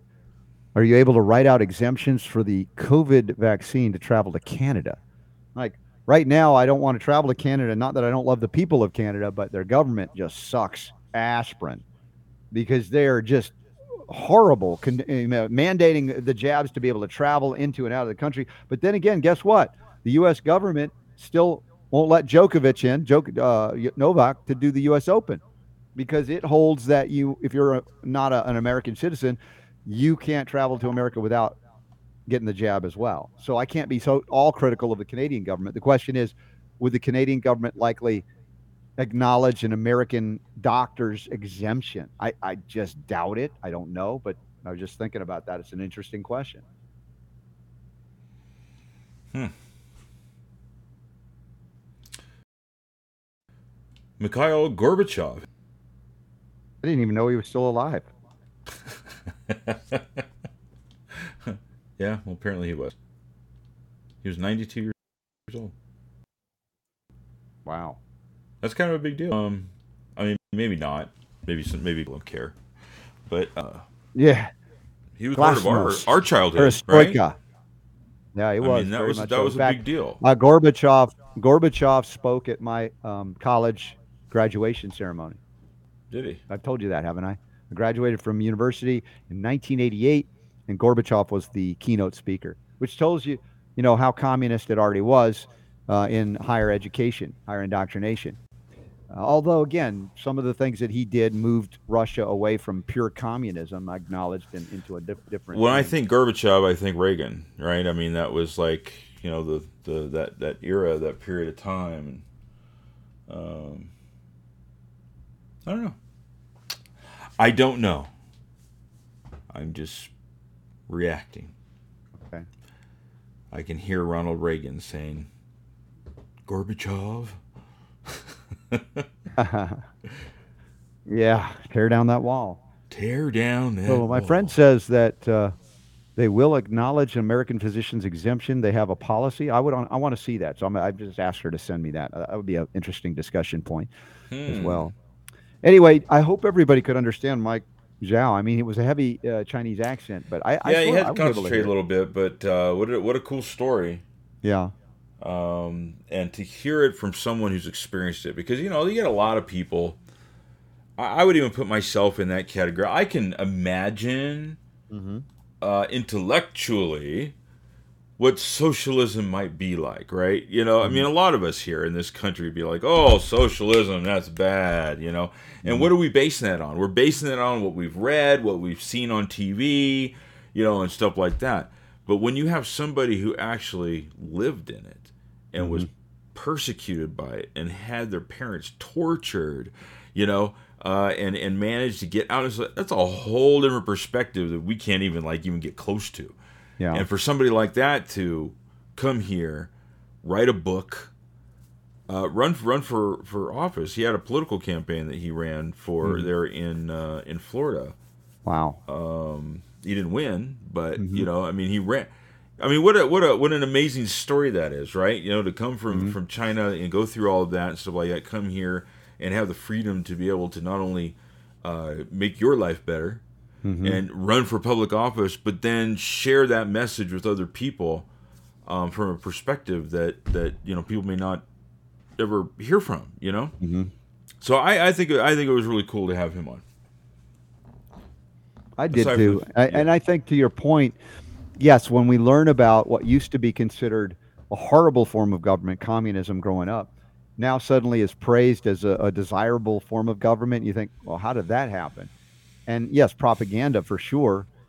Again, but, but people who have no idea what they're talking about, right? right.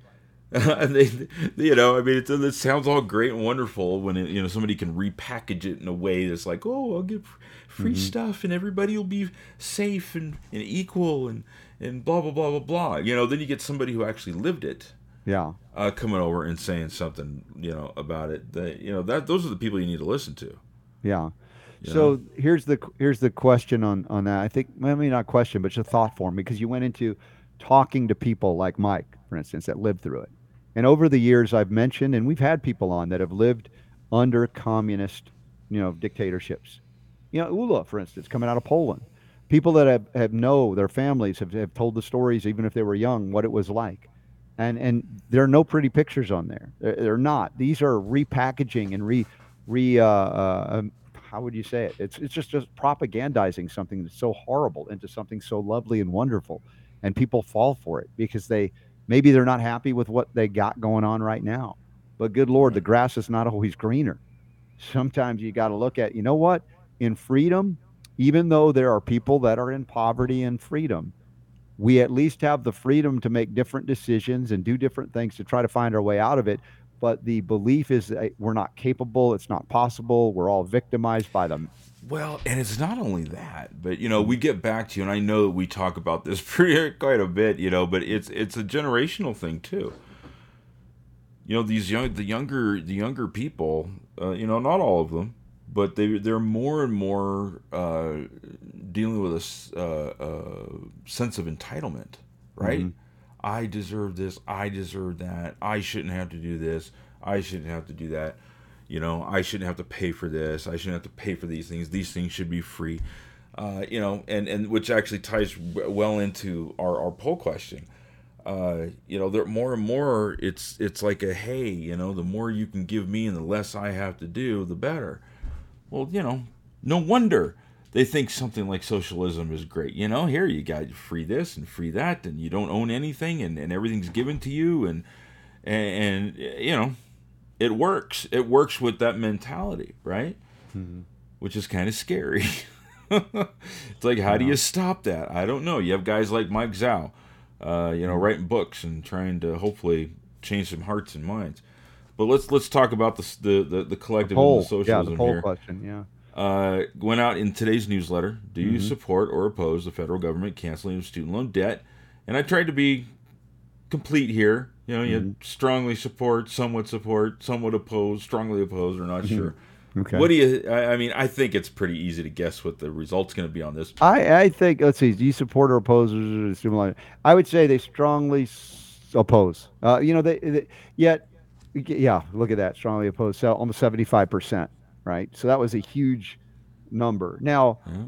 here's you know where I get into trouble a little bit, maybe with some of you. It's like I don't think the student loan program should ever have begun to begin in the beginning. That it shouldn't exist. That it's unconstitutional. It's illegal to begin with. And I think these loans are given out fraudulently. They are deceptive in their in the way they do that. And of course, the the higher institutions of indoctrination, colleges and universities, love these programs because they've basically given a free a, a free pass to raise rates to unconscionable levels at all times because you know you're still going to have customers because you get them suckered in via student loan programs that promise like low interest payments that hoodwink kids into believing that they can afford to go to something that they can't afford to, nor would they really want to when you realize how communistic the agenda is in 99% apparently of the, these higher institutions at this point. Well, and the cost, so, the cost is insane. In, no, in but I mean, they've been able schools, to, they've right? been able to inflate the costs because there was no, with rare exception, anybody could actually afford to pay those those those numbers if the student loan program didn't exist. So they wouldn't have been able to well, raise those rates and exist. And it you know it used to be you know when we were kids. What what what was it that was the like the the the thing that you were told to do right? You go mm-hmm. to school, then yeah. you go to college, and you get a degree and then you get a good paying job and then you have the you know the 401k and the the you know two kids, a dog, a white picket fence, and you've now accomplished the American dream, right? Mm-hmm. You know, ta-da! Well, that kind of ended somewhere along the way, where yeah. you know it was like uh, you know the the guy, the dad went to work and the mom stayed at home and stuff like that. You know, the beaver cleaver days are long gone. Yeah. You know, and what you see today with people, uh, you know, now you've got two working parents, right? Two two two working adults and stuff like that, uh, and the ability to be able to afford to do any of that stuff is crazy. And the degree that people get anymore. How many people do you know? I know several hmm. that have gone out and, and, spent all the money, got their you know their their their bachelors or their masters, and they've got this degree and stuff like that, and it's not worth the paper that it's printed on. Yeah they end up getting a job in some completely different field and stuff that had nothing to do with what they got their degree for mm-hmm. and now they've got you know hundreds of thousands of dollars of debt to pay yeah. to pay off for a degree that got them nowhere mm-hmm. It's well, that that that's the the change that we see, that you see, that I see, and it's like a Mike Rowe scenario. You know, Mike Rowe from uh, Dirty Jobs. Remember mm-hmm. that guy? Love him. Yeah. Oh yeah. And he's yeah. all about, hey, you know what? Trade schools. Everybody doesn't need to go to college. In yeah, fact, or go know, to a look, trade school, much cheaper. I went and I have a degree, and I'm like, I had to unlearn most of what I learned. Yeah. And I could have learned. Now you can learn all those things without going to college anyway. That they and you'll make want, you, will end up making twice what it is somebody uh, who had the degree. You know, you, yeah. you get these journeyman. Uh, you, you, know, won't, you won't be in debt like and, that either. Yeah. yeah, yeah. It's a different world. Yeah, it is definitely a different world. But you know, now listen. To be fair, to the person that went to college and they they have a twenty thousand dollar loan. Yeah. Uh, they're going to be pretty happy with the whole situation. You know, I mean, oh it's, yeah, it's like, oh yeah, I got free money, but you know, that's the whole thing about the government and its promises by saying, yeah, I can give you free stuff, and then you end up holding a debt that you didn't conceive or perceive was really, oh, this is my debt, really. Yeah. Even though they forgive you of this so-called fraudulent loan, you're holding on or your kids or grandkids are holding on to a debt that they say are going to be held over and that's the down. thing dude it's yeah. kicking the can down the road down the road exactly we have been yeah. i mean if you've been following what's going on in politics that is like their favorite sport kick the can mm-hmm. in, in, in, government right i mean they've been doing that since since you know uh, for our you know and, and our parents and their, their it's it's just what they do in mm-hmm. government. You know, they make all these promises and all these great ideas and stuff like that, and they just, you know, mm-hmm. we'll just spend the money now, print the money now, don't worry about it. And they don't care. You know, they're not even going to be in office when this thing comes due. You know, they're going to be mm-hmm. dead and buried already, right? Yeah. You know, so it's like they don't care. This is just just the game that they play up on the on, on the hill. Debt is control. Debt is slavery. But even the forgiveness of debt is part of the manipulation and control. It's like, oh look, I was given. Well, yeah. Why you do think it's yeah. a coincidence? Yeah. That that that Biden is is doing this right now before the midterms. Mm-hmm. Yeah, you know, there's no no, no, no coincidences in in government. You know, this is all calculated BS that they're doing to try and and and get somebody's vote. What? Mm. The the poor people. Yeah. The poor people. Well, that, that is it. Try, can we pull? Can we pull people, more people into the Democratic slave plantation? That's what they're trying to do. It's yeah. the same thing they yeah. did with those uh, those those COVID checks. Yeah, you know, it was the same thing. Yeah. Hey, shout out to DJ Katie. I noticed that, and I know this, Katie. I watched this. You do retweet things uh, from the Robert Scott Bell Show uh, tweets or whatever, maybe even Super Don stuff. And I appreciate that. And I'm not saying all y'all that don't do it are slackers because many of you are not on Twitter and things. So that's not my point. But it's just these little things that help maybe share a little bit of the discovery of the what, who, Robert Scott, who, what, what, never heard of that. It's amazing. As much as, you know, we have a lot of loyal listeners and viewers around the world, uh, you know, we're a fraction of the reach that we could be. I'm not going to say should be. I don't know. You know, should we? I don't know. I feel like the message is important and empowering. Y'all do for being here a lot uh, as well. And maybe we can help turn some folks uh, to a different, better, freedom loving, freedom oriented perspective on life. Uh, let's say a little more optimistic outlook, despite a lot of the things to be negative about. To say, you know what? If we simply refocus our direction and our energies toward the enjoyment of the gifts of life itself, that many of these perceived and real bad guys and girls that are trying to limit our freedom will no longer have the energy to do what they do, right? We give them that energy. And it's not that we never focus any attention on what they're doing or attempting to do, but it's with the intent of, how we say, dismantling their power structure somehow by recognizing the fools that they are and laughing at them rather than being afraid of them, recognizing their pathways out. Even as, the, you know, the radical, untenable thought that Maybe you shouldn't number your kids like cattle. Maybe you shouldn't ask for permission of the government to get married to your spouse. Maybe you shouldn't invite them into your relationship. These are things that, oh man, we can't have people thinking like that because they might actually get the idea that they're free and they don't need permission to, to do anything and everything that the government has basically set in stone. Oh, yes, you have to ask us and we'll see if we give you approval for that. If you're behaving wonderfully well, like we say, under a Chinese social credit score system, which is inevitable under the hashtag woke culture. You know, pretty much what Mike Zhao is saying in his book. But it's a radical thing to suddenly go, wait, you mean I don't have to do it? Everybody else is doing it? You mean I don't have to do it? That's a big time wake up. But used to be our parents would tell us that. But then they were ignorant of their own, I'm doing it because everybody's doing it. I never bothered to look into if I had to do it it was actually required and lawful to do it or constitutional. Rosa Parks didn't ask permission. She's like, I'm not going to the back of the bus. Did she check? Did she do a focus group test, a poll? Did she query the government, a local policeman, or no? She's like, I'm going to do what's right here. And yeah, there are consequences to doing what's right, but the question is, are the consequences for doing what's wrong because everybody else does it? Are they worse than what could happen temporarily if you do the right thing.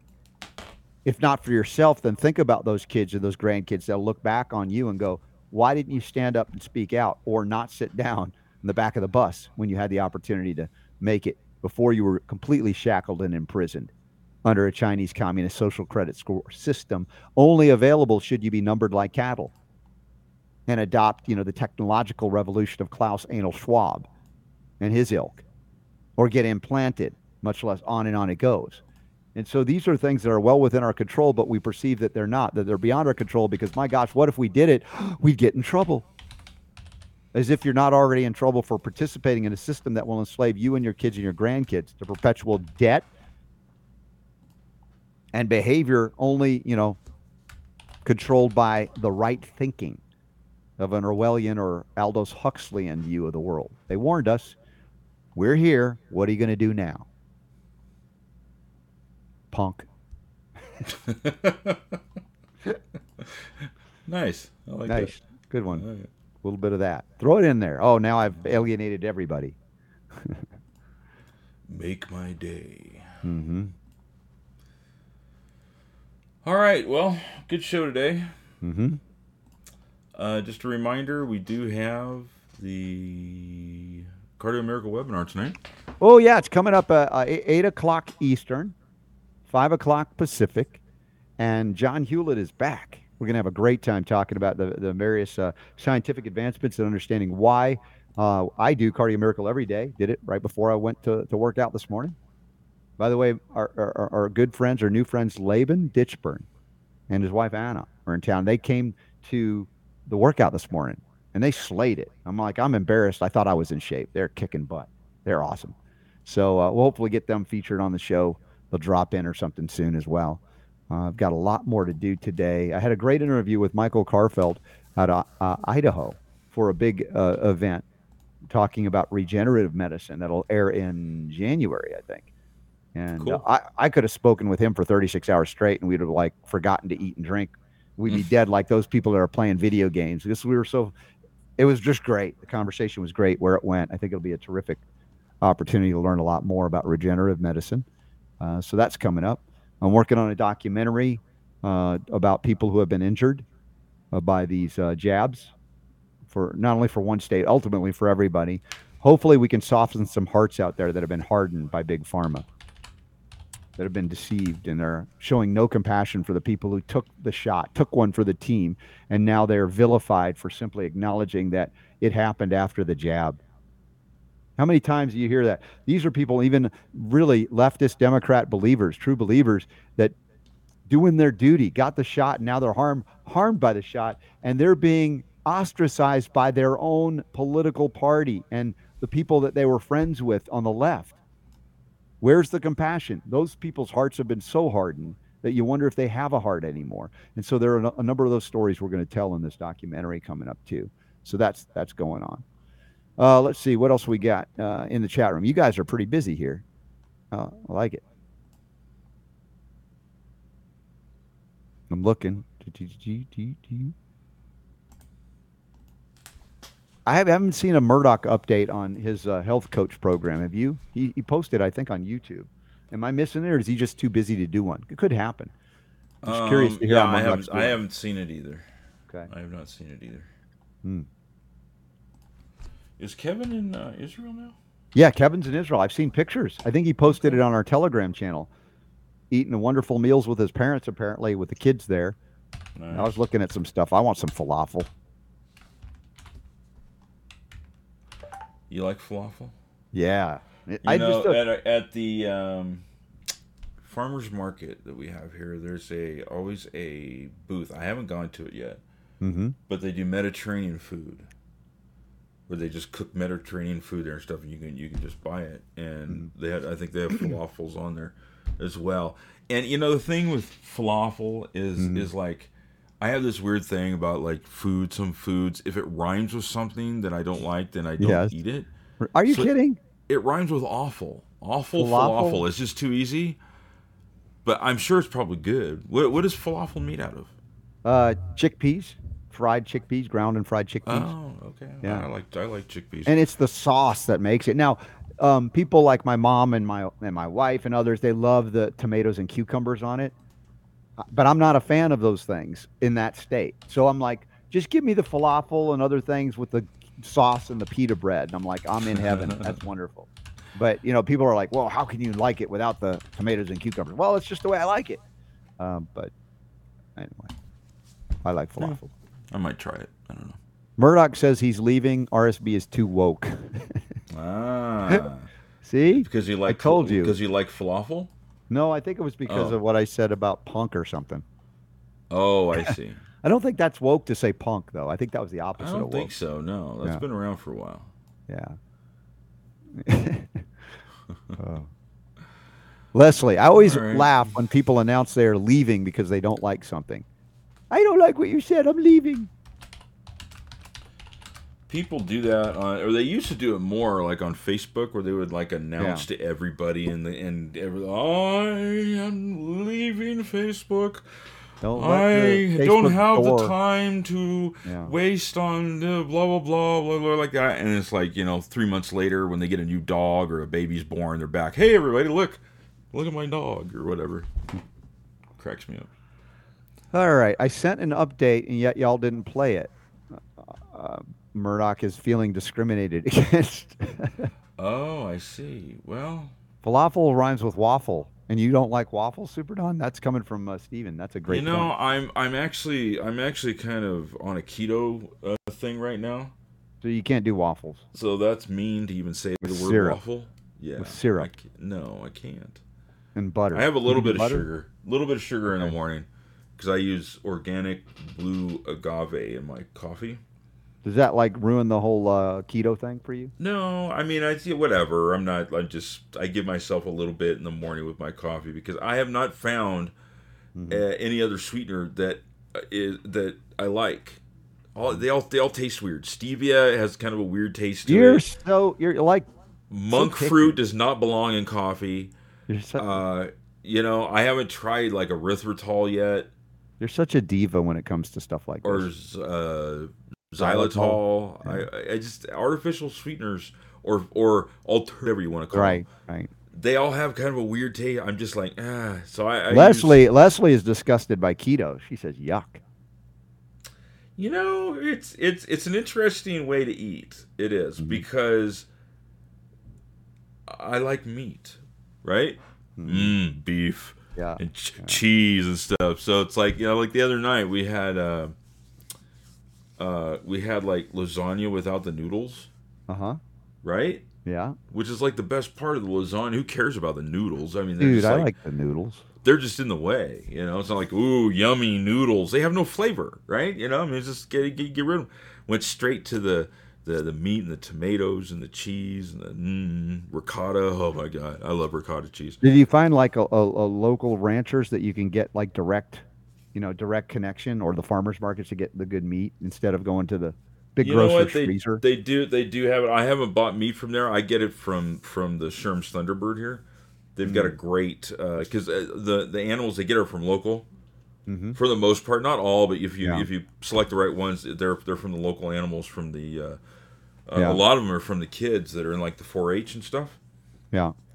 But uh anyway, as far as keto goes, I you know I it's okay with me. It's it's not hundred percent. I would say it's interesting because Mm-hmm. it's almost like a flexitarian tw- Twist you know, on it. twist on keto Okay. because I do still I'll have a little bit of fruit, you know, and stuff like that. okay. But it's All right, very so it's not hardcore. Not hardcore. it's yeah, it's it's it's um It's it's, semi. it's our own version, but So you know, very, very little, very little on the carb side of things. So have you noticed any health differences, weight differences, anything like that?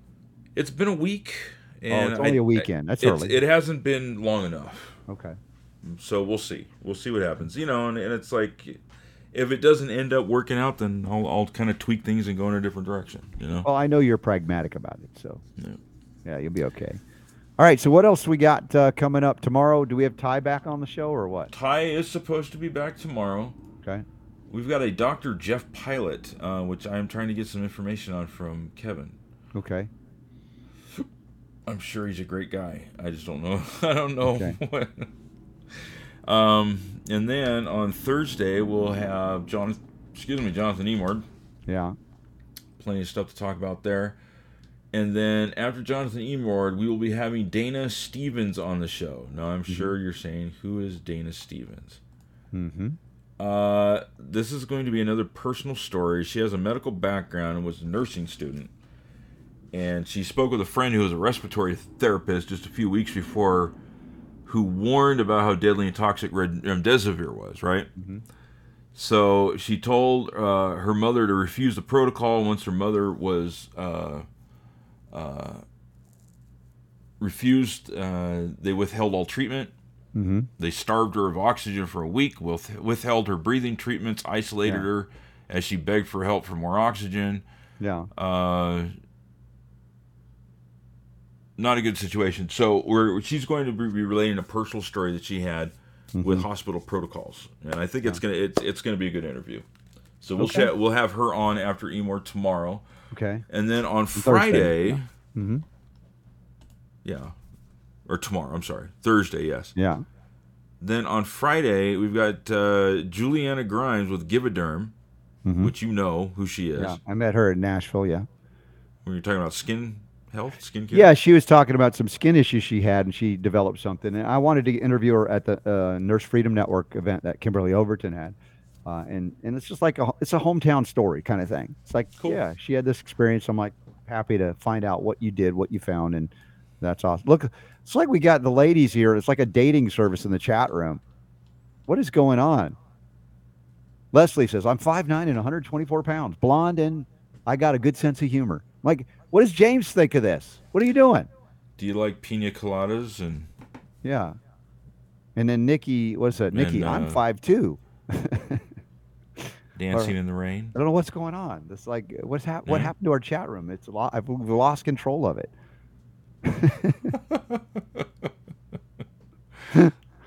Diets and sizes. Oh, that's Talking what they're about- talking about. Okay. Oh, it's not dating. Okay. but Murdoch right. does like long walks on beaches. He does. Yes. And he says he used to have a full on afro. Now he's like, where's his hair? Where'd it go? What did he do? I don't want to do that. Okay. Just trying to hang on to what I got, right? So.